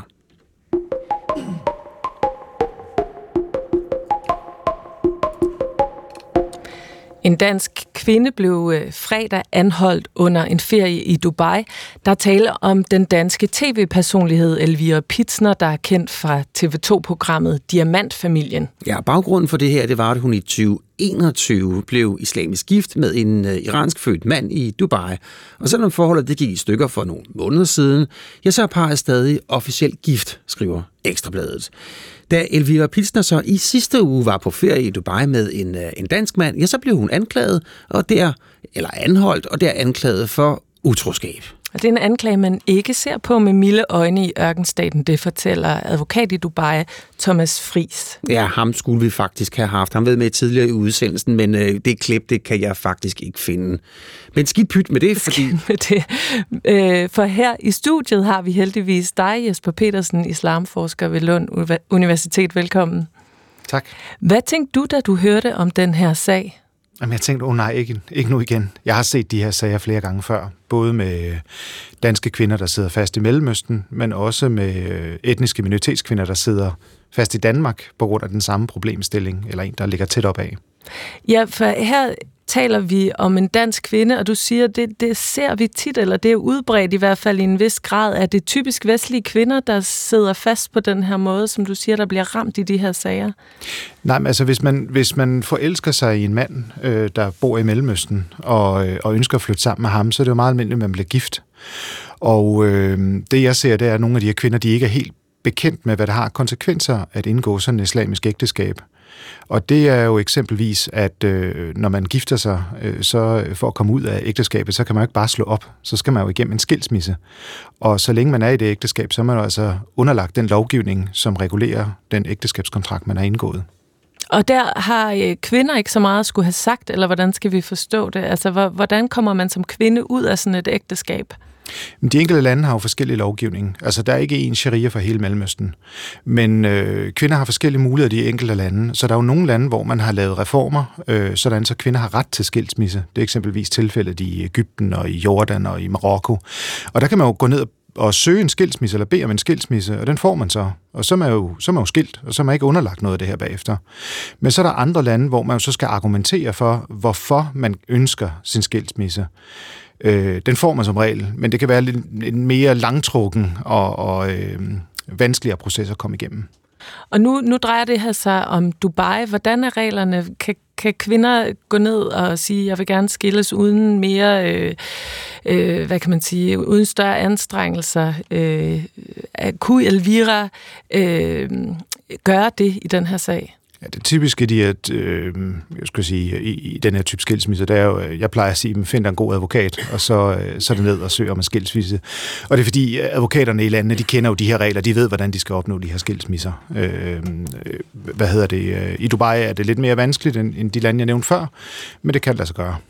Og hvad er det, man, øh, man skal vise eller bevise, hvis man som kvinde så vil ud af sådan det islamiske ægteskab, hvis det altså ikke er et af de her lande, hvor det går, øh, hvor, hvor, der er, hvor man har fjernet øh, kravene? Hvad er det så for krav, der stadig står tilbage? Jamen, det man kan vise, det er eksempelvis, hvis nu manden har sagt, at han ønsker at blive skilt, hvis nu at manden ikke har øh, forsørget en, hvis nu at man ikke har været sammen i en meget lang periode. Det kan også, man kan også argumentere for, at manden er impotent. Man kan argumentere for, at manden øh, gør skade på, øh, på en, altså på, på kvinden. Øh, det er den, den type af årsager, man typisk vil føre frem i retssalen, øh, som jo typisk fører til, at så får man den skilsmisse. Men det er en lidt længere proces. Og, og hvad sker der så, hvis man ikke øh, kan bevise det? Det er jo alligevel noget af en bevisbyrde, man skal kunne løfte som kvinde. Det, der typisk er de sager, hvor man ikke kan, øh, kan løfte be, bevisbyrden, det er enten så træder dommeren i, i karakter og, og foretager skilsmissen og vurderer, at det at blive fastholdt og ikke ønske at være i ægteskabet, det alligevel medfører øh, skade på kvinden, og dermed så er sagen i sig selv beviset på, at hun øh, tager skade. Men som sagt, det er en længere proces. Øh, du kan også øh, indgå et forlig med din mand, for eksempel, hvor at du betaler en kompensation for at komme ud af ægteskabet. Og i øvrigt så er det også vigtigt at sige, at, at manden har jo en privilegeret øh, adgang til skilsmisse, hvilket vil sige, at han kan jo altid bede om at blive skilt. Altså han kan altid sige, at han gerne vil skilles, men det er jo også imod en kompensation. Han skal jo også betale typisk for at komme ud af ægteskabet, ligesom kvinden skal betale en øh, kompensation. Så det, det er lidt mere kompliceret end som så, fordi man inden for den islamiske jura har mange forskellige typer af skilsmisser. Mm. Ikke bare en, ligesom i Danmark, hvor at, ja, man bliver skilt, og det er det. De mm. har forskellige navne også på arabisk. Så indledte du det her interview med at sige, åh, endnu en sag. Mm. Er der mange af dem? Jeg vil sige, dem der er flest af, det er faktisk etniske minoritetskvinder, der bliver fanget i Danmark øh, i en problemstilling, der minder meget om det. Og det er, at man øh, har et islamisk ægteskab, som er indgået under lovgivning i udlandet, og så har man et dansk indgået ægteskab. Og når man så øh, ikke kan, har lyst til at være sammen mere, og hvis der er noget konflikt, så går man ned i familieretshuset og bliver skilt. Men så står man på problemet, at man er stadigvæk gift i udlandet. Og det kan gøre, at man ikke kan komme tilbage og se sin familie, fordi hvis man tager tilbage, så kan manden i nogle lande eksempelvis give øh, kvinden udrejseforbud øh, og kræve, at øh, man ligesom genoptager ægteskabet, og så skal man igennem den skilsmisse, og det kan blive, en, en, ja, det kan blive nogle store problemer. Og, og der oplever jeg, at kvinder, der ønsker at komme tilbage og besøge deres forældre eller familie eller noget andet, simpelthen ikke kan komme tilbage, før den skilsmisse er gået igennem. Og det kan særligt være et problem, hvis familien ikke ønsker at hjælpe i hjemlandet. Det sker desværre i nogle familier, øh, hvor at øh, familien også er imod ægteskabet. Og så, øh, så sidder kvinderne vidderligt fast, men så sidder de fast i Danmark i stedet. Mm. mm. Men det lyder også på dig som om, at du siger, at det, det, de fle, i de fleste islamiske lande, som har de her ægteskabslove, øh, at der kan kvinder altså godt få en skilsmisse uden øh, større arbejderbej. Er det rigtigt forstået? Nej, de fleste lande, der, der kan kvinderne opnå en skilsmisse, men det er på forskellige måder, og det vil være øh, med forskellige øh, skal sige, vanskeligheder. øh, øh, man kan sige, selv i Iran, øh, hvis vi går tilbage en 20-30 år, hvor at, øh, vi var tættere på den iranske revolution, der opnåede kvinder jo stadigvæk skilsmisse, men man har ikke lige adgang til skilsmisse, og det kan være en lang vej til skilsmisse, og det kan være noget, der, der tager hårdt på kvinderne.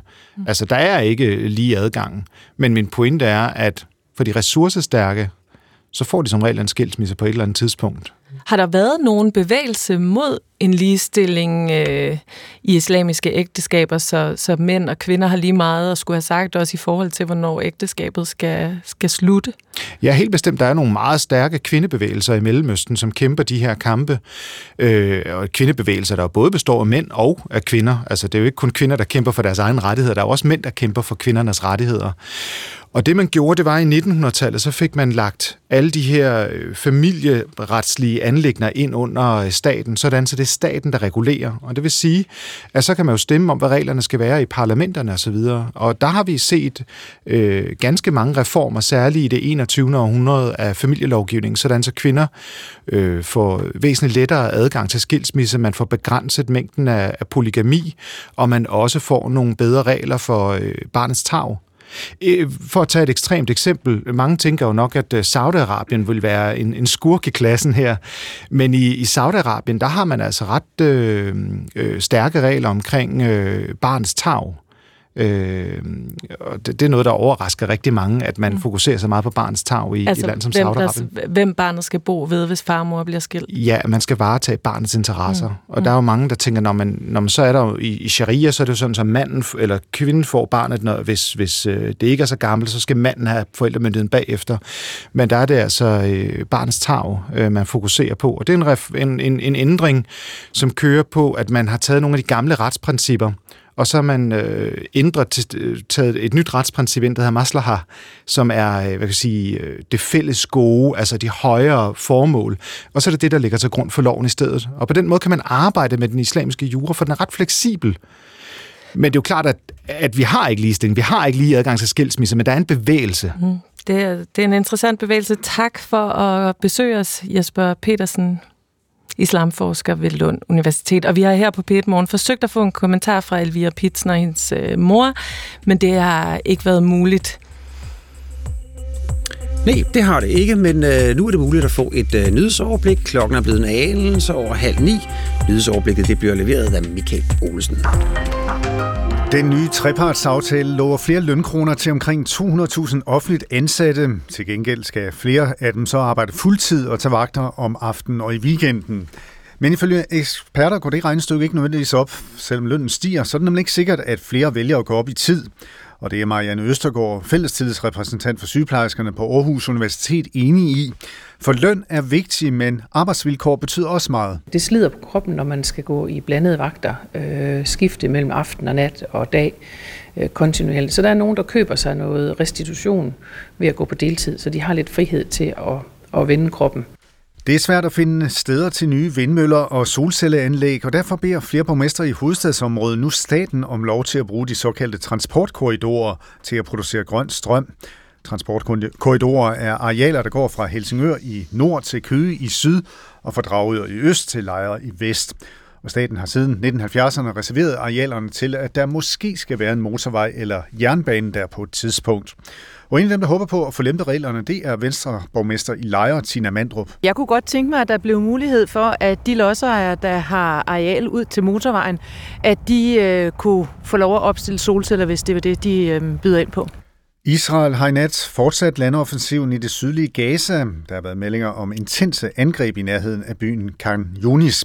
Det fortæller DR's reporter i Jerusalem, Malte Sommeren. Vi ved, at angrebene har været voldsomme. Der har været bombardementer hele natten, både fra kampfly og også fra kampvogne, som altså er kørt ind for det, for det sydlige Israel. Og så er der også landtropper på jorden i det sydlige Gaza nu, så voldsomme kampe i det sydlige Gaza. Og i aften sluttede fra den israelske her, at den kommer til at udvide landoperationen inde i Gaza.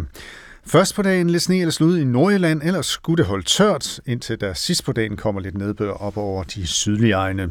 Mellem frysepunktet og 3 graders varme. Og nu kan jeg forstå, at vi skal en tur til Italien. Skal vi nemlig. I dag forventes op mod 10.000 mennesker at deltage i begravelsen af 22-årige Giulia Cicchettin, som tilbage i november blev dræbt af sin ekskæreste i Italien. Cicchettin blev dræbt af knivstik af ekskæresten kort før sin afsluttende eksamen, og siden da har mordet sat Italien på den anden ende.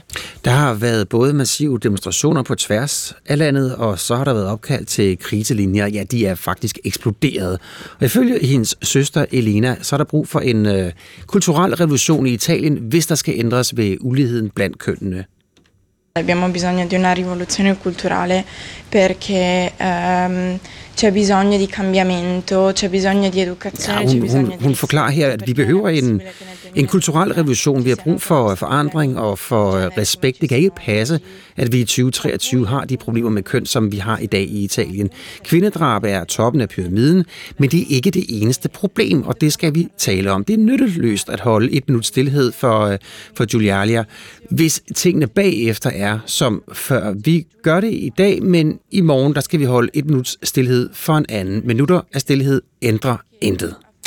Anna Gårdslev, Europakorrespondent her i DR. Godmorgen. Godmorgen. Hvorfor skaber den her sag så massiv røre i Italien? Det er der flere grunde til. Øh, en af dem er, at øh, Julia var en uh, ung, helt almindelig universitetsstuderende med et udefra set og også reelt et helt almindeligt liv. En, som rigtig mange øh, kan se sig selv i. Øh, især yngre kvinder. Og så er der hele forhistorien. Det er jo sådan, så Julia forsvinder den 11. november, øh, og inden hun bliver fundet dræbt en uge senere, ja, så baserer der både italienske medier og alle mulige andre steder mange romantiske teorier om en ungdomskærlighed. Er det sådan, så de to og hendes kæreste, ekskæreste Filippo, er de i virkeligheden løbet væk sammen? Har han bortført hende øh, for at forsøge på at overtale hende til stadigvæk at være sammen med ham? Det var sådan, så hun havde virkelig forsøgt at forlade ham rigtig flere gange. Og da hun så først bliver fundet dræbt i skovområdet heroppe i Norditalien, dræbt af adskillige knivstik, og kæresten bliver anholdt i Tyskland på flugt, ja, så indfinder der sig et chok. Det starter en, en vredesbølge, en, øh, en, øh, en bølge af, hvad er det egentlig, vi har gået og bildt os selv ind? Hvad er det egentlig, der foregår her i vores land? Og så har søsteren Elena, som vi jo talte med i går, hun har også bidraget til at sætte det her drab i perspektiv, til at hive det ud fra lige præcis familien ud i samfundet. Mm. Hvor omfattende er problemet med, med drab på kvinder i Italien? Det er sådan, så øh, det tal ligger faktisk nogenlunde konstant. Øh, cirka øh, lidt over 100 kvinder bliver hvert år dræbt af øh, bliver hvert år dræbt her i landet. Godt halvdelen bliver dræbt af deres partner eller ekspartner. Mange andre bliver dræbt af en anden i familien. Men øh, og det her i Italien, der er det jo sådan, at opdragelsen, dannelsen af vores børn, den ligger i familien. Øh, og derfor så er der også mennesker, som har sagt og mener i ramme alvor efter drabet på Julia, at hvis Filippo havde respekteret sin mor, så var dette her aldrig sket. Underforstået, det her det er et, noget, som familien skal klare, det er familiens ansvar. Og der er der en voksende øh, og især yngre generationer af italienere, som siger, sådan er det ikke. Det her er ikke et spørgsmål om moderen. Det her er ikke et spørgsmål, som skal henlægges til familien. Det her det er et spørgsmål om, hvad lærer vi hinanden i fællesskabet, at en rigtig mand skal være. Hvordan øh, er en rigtig mand? Er han aggressiv, handlekraftig, eller er han også en masse andre ting, som måske er mere moderne, mere blødt? Og den debat, den raser som aldrig før her mm. i landet. Det, der, vi ser jo også øh, i, i, i år øh, en, en stigning, eller i hvert fald nogle meget øh, omtalte øh, sager af voldtægter af unge kvinder, gruppevoldtægter i Italien, som får meget øh, omtale også. Du siger, at det her med drab på kvinder, det er sådan set en, en konstant, øh, altså det er ikke steget, men, men er der tale om, at det simpelthen er protesten mod vold mod kvinder generelt, som, øh, som tager til, Anna? Ja, og så er det jo sådan, så øh, antallet af, drab på kvinder falder ikke, men det gør alle mulige andre drab. Øh, så der kan du sige, hvis, hvis nu kvindedrabene, de, de kunne jo, kunne man sige, følge med ned og følge den øvrige tendens, men sådan er det altså ikke. Og der har, øh, der har Elena, der har øh, Elena, øh, Julias søster, jo bidraget til netop at sætte det her på dagsordenen i hele landet ved og, og blandt andet sige, Filippo, øh, Julias ekskæreste, han var ikke et monster, eller han er ikke et monster, men han er, en, han er et resultat af den kultur, vi opfostrer her i Italien, vores drenge i. En kultur, som mange, og hun også mener, er patriarkalsk. Og det har vækket en enorm reaktion øh, rundt omkring i landet. Og den bølge, øh, der, er, der er en helt klar opfattelse, følelse, drivkraft, energi blandt mange italienske unge, at den her bølge skal vi ride på. Og det handler ikke kun om strengere straffe til gerningsmænd.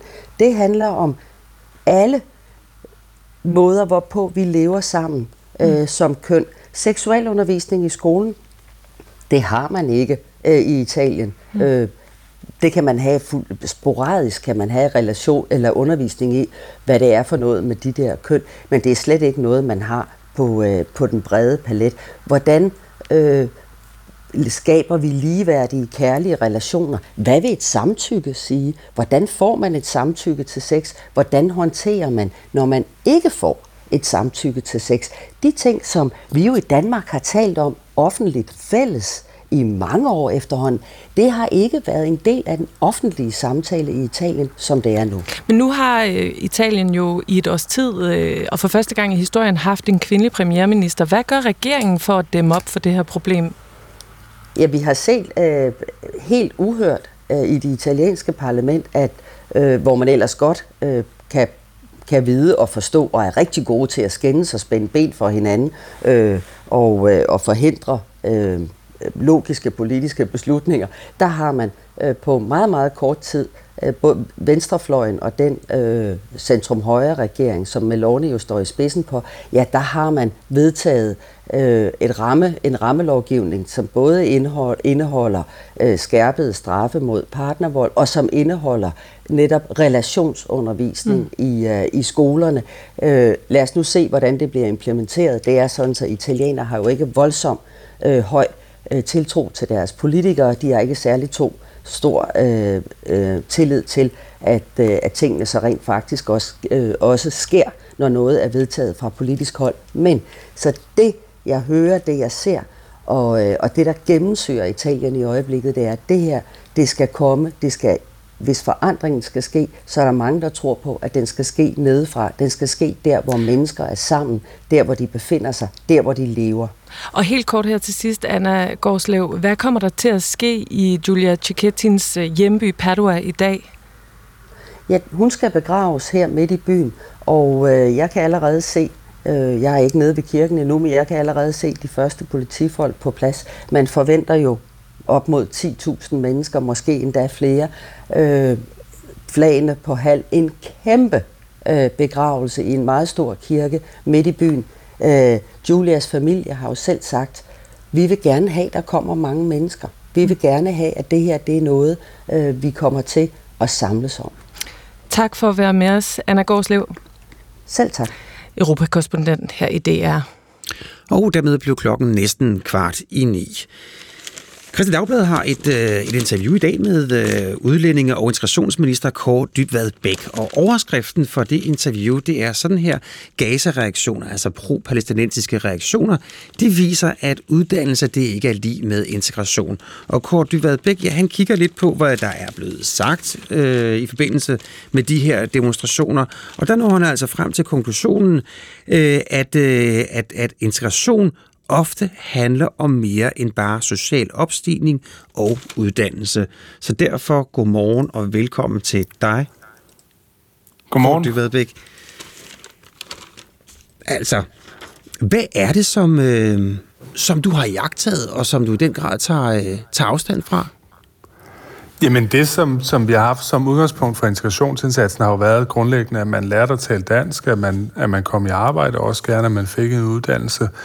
Øh, og der er der jo det paradoks i øjeblikket, at, at nogle af de steder, hvor vi ser de allermest øh, vidtgående og, og ekstremistiske øh, opfattelser af, øh, hvad der foregår i, i Gaza i øjeblikket, jamen det er jo de steder, hvor folk har lange uddannelser, hvorimod at, at mange steder, øh, hvor, hvor øh, nu nævner jeg i artiklen Arriva øh, som en arbejdsplads, hvor der arbejder mange med, med udenlands baggrund, men, men det er jo ikke der, vi ser, at der bliver holdt debat med, og hvor man hvor man er så meget efter jøderne, som, som man er. Øh, og det synes jeg er et paradoks, fordi vi jo altid har troet på, at, at det, at man fik en uddannelse, også gjorde en i stand til at forholde sig nuanceret til, til det samfund, man var en del af. Siger du, det måske nærmest er, er omvendt?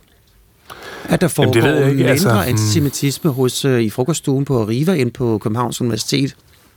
Der bliver i hvert fald ikke holdt arrangementer, hvor man så tydeligt øh, øh, forelægger antisemitiske holdninger, og hvor der er accept af dem. Øh, så der er jo en tendens til det, i hvert fald de steder, hvor også folk tager lange uddannelser, man oplever den her ekstremisme. Og, og det synes jeg er skræmmende, fordi at jeg tror sådan, altid, jeg har, jeg har forestillet mig, at, at når man tog en uddannelse, så fik man også evnerne til at se ting fra, fra flere sider, og måske have et mere nuanceret blik på, hvordan verden hænger sammen. Men her kan vi altså se, at det er modsat, at man får et mere ensidigt syn på, på, øh, på en konflikt, som er meget aktuelt øh, i øjeblikket. Mm. mm. Og noget af det, som øh, jo har fyldt rigtig meget, det har jo været et, øh, en muslimsk studenterorganisation på Københavns Universitet. Og det var i, øh, i sidste uge, at de havde et, øh, et arrangement. Og ifølge en lektor i antisemitisme, så blev der ved det her arrangement delt antisemitiske konspirationsteorier. Og når du nu også hæfter dig ved det her, altså hvad var det så ved det møde, som fik dig til at tænke og sige, den er rivende galt? Jamen, det er det møde sammen med en række andre øh, begivenheder, øh, som er foregået de seneste, den seneste måneds tid, som har gjort, at, at jeg synes, der er øh, noget øh, rivende galt. Og, og jeg, det, jeg hæfter mig ved i forhold til uddannelsesdelen af det, er jo, at, at det foregår et sted, hvor, hvor at øh, folk øh, taler øh, vores sprog godt og er, er veluddannede, har taget en uddannelse, som bringer dem i arbejde. Det har jo altid været udgangspunktet for det at blive integreret i Danmark, men alligevel kan vi se, at der er en enorm mængde af konspirationsteorier, både i forhold til jøderne, som beskyldes for at sidde og trække i trådene osv., men også i forhold til øh, medierne, som, som man mener øh, er i lommen på magthaverne og, mm. og fremstiller det hele forkert, hvad, hvad jeg jo ikke oplever i hvert fald som, som politiker. Øh, men altså et billede af, at Vesten på en eller anden måde øh, er en del af, en, at, at, at både medier, politikere, alle, alle dem, der har en rolle at spille i, i de vestlige samfund, de er en del af en samlet mm. konspiration, og det, øh, det, det er jo alt talt noget vrøvl. Mm, men jeg er nødt til lige at, at høre, altså i hvor stort et omfang er det her tilfældet? Altså har du fået øje på et enkelt arrangement på Københavns Universitet, som får dig til at fare op i det røde felt, eller hvor udbredt mener du som minister, at det her det er? Nej, det er jo for det første ikke det første arrangement, der har været på Københavns Universitet, hvor man har, øh, hvor man har haft meget ekstremistiske holdninger, men det er, Øh, det er jo en lang række begivenheder. Jeg nævner også i artiklen øh, den her, øh, det her slagråb, som man bruger, at Palæstina er besat, det skal løses med jihad. Der, der går man jo ind i en diskussion, altså man skriver under på et budskab, som er ret ekstremistisk, altså som er totalitært. Der er jo ikke nogen, der vil sige, der vil blive ved med at gå en demonstration, hvis man sagde, at øh, det skulle løses med holocaust, mm. eller det skulle løses med proletariatets diktatur, eller andre sådan totalitaristiske øh, slagord. Altså, øh, så, så jeg forstår faktisk ikke, hvorfor folk går i den type af demonstrationer. Men, øh, men det, jeg ikke... kan se, er, at det er jo tit, at folk, dem der udtaler sig, er jo tit folk, der har lange uddannelser, som endda repræsenterer organisationer af, af, minoritetsetniske borgere med lange uddannelser. Men er man ikke integreret, hvis man går med i uh, pro-palæstinensiske demonstrationer? Jeg vil sige, hvis man er så meget i den gamle verden, at man øh, siger, at problemerne skal løses med jihad, at man kolporterer en forestilling om, at vestlige medier og magthaver er en del af en samlet konspiration imod palæstinenserne, Øh, hvis man i det hele taget frasiger sig den måde, vi lever på i Vesten, øh, så, så synes jeg jo ikke, at man er særlig godt integreret, fordi lige så vel som vi selvfølgelig har forskelligheder, det er en styrke for os i Danmark, at, at folk er forskellige, så er der jo nogle grundværdier, som vi ikke kan gå på kompromis med, og det er jo blandt andet sådan noget som, som demokrati og ligestilling, mm. og at man opdrager sine børn på en ordentlig måde osv. Det, det, det, det er ikke til forhandling, og det er det, som jeg oplever her, at det kommer man ind og siger, jamen det, det vil man faktisk gerne øh, frasige sig, og så er man jo ikke særlig godt integreret. Mm, men hvor går grænsen egentlig hen? Må man godt som øh, pro-palæstinensisk demonstrant sige, at øh, Israel, ja, de har besat Vestbreden, de har besat Gaza, de bør, øh, de bør trække sig? Ja, altså selvfølgelig kan man have forskellige holdninger til den konflikt. Øh, det er der jo også øh, i samfundet i øvrigt. Men, men man trækker på nogle meget, meget voldsomme konspirationsteorier. Man trækker på en forestilling om jihad som sådan en hellig krig imod Vesten, som også er udbredt mange steder i Mellemøsten. Øhm, og derfor så er man mentalt mere i den gamle verden, som ens forældre eller måske bedstforældre kom fra, end man egentlig er i den verden, som man lever i, og det samfund, som man lever i, og som jo også tit giver øh, mange af de her borgere en masse muligheder. Og det synes jeg er et tegn for mig på, at der, at der er lang vej igen i forhold til, til integration, og det er ikke bare lykkes, fordi folk får en uddannelse. Mm, men lige spørgsmål en gang til, hvor grænsen går ja. hen. Altså vi, vi taler her om, hvis man nu i sådan en pro-palæstinensisk demonstration øh, har det budskab, at øh, Israel bør trække sig fra Gaza, Israel bør trække sig fra Vestbreden, er man også der så en, der ikke helt har forstået, hvordan man er integreret i, øh, i Vesteuropa og i Danmark? Nej, det synes jeg ikke. Der, der er masser af også danske øh, borgere Så hvor går grænsen dansk baggrund. Jamen, den går jo ved, hvis du, hvis du kolporterer et budskab, som er grundlæggende totalitært.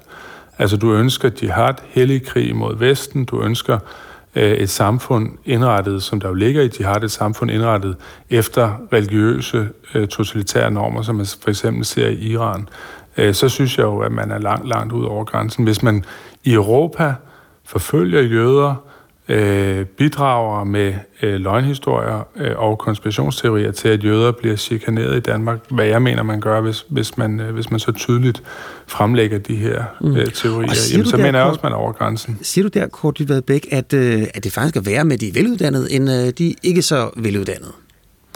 Jeg siger, at det, som vi har oplevet de sidste par, øh, par måneder, er, at, at det også øh, i rigtig stærk, øh, eller i, i vid udstrækning af dem, som har lange uddannelser, som skriver under på de her budskaber og synger med på de her budskaber.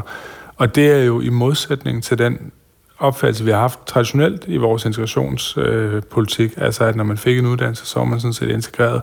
Men det ligner jo, sådan som det er nu, at, at det ikke er dem, som kører bus, eller dem, som arbejder i, på, på en almindelig arbejdsplads, men tværtimod dem, som, som øh, færdes på universitetet, som har de mest øh, vidtgående budskaber. Mm, men hvorfor må man ikke i et demokratisk land sige, at øh, Israel, Israel er langt, langt over grænsen?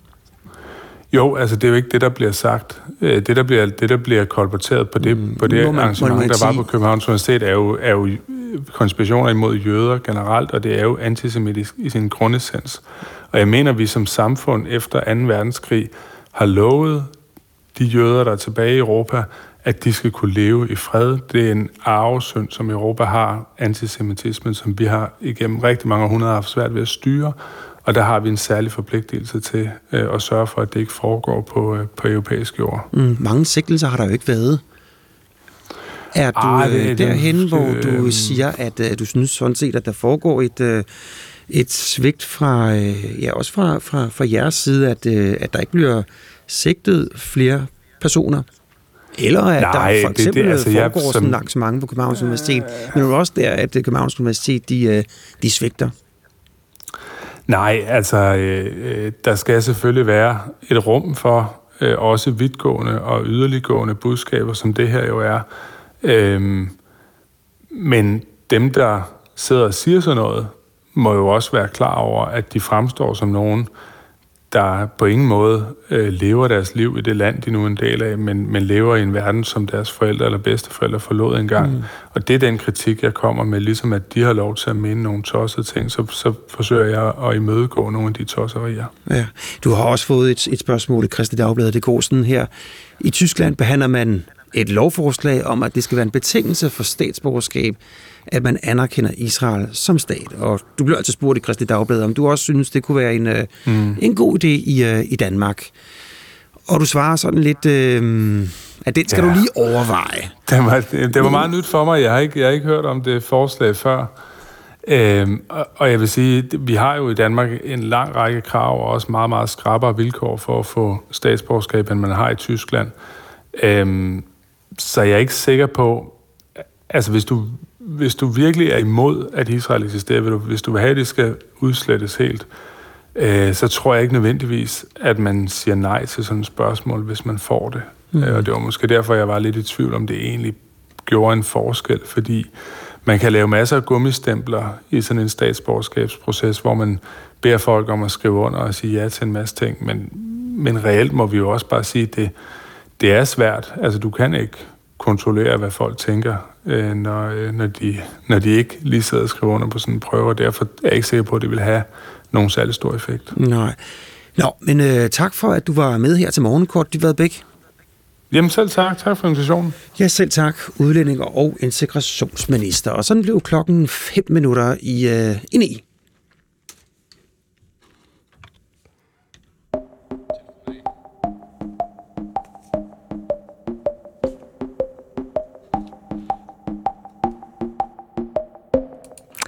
I går på det her tidspunkt talte vi om hvidhajen, som er blevet jaget vildt uden for Sydafrikas kyst. Meget dramatisk bliver den angrebet af spækhuggere. Helt så dramatisk er det ikke ved Vadehavet, Emil Vesterager. Godmorgen. Godmorgen. Marinbiolog og naturvejleder på Vadehavscentret.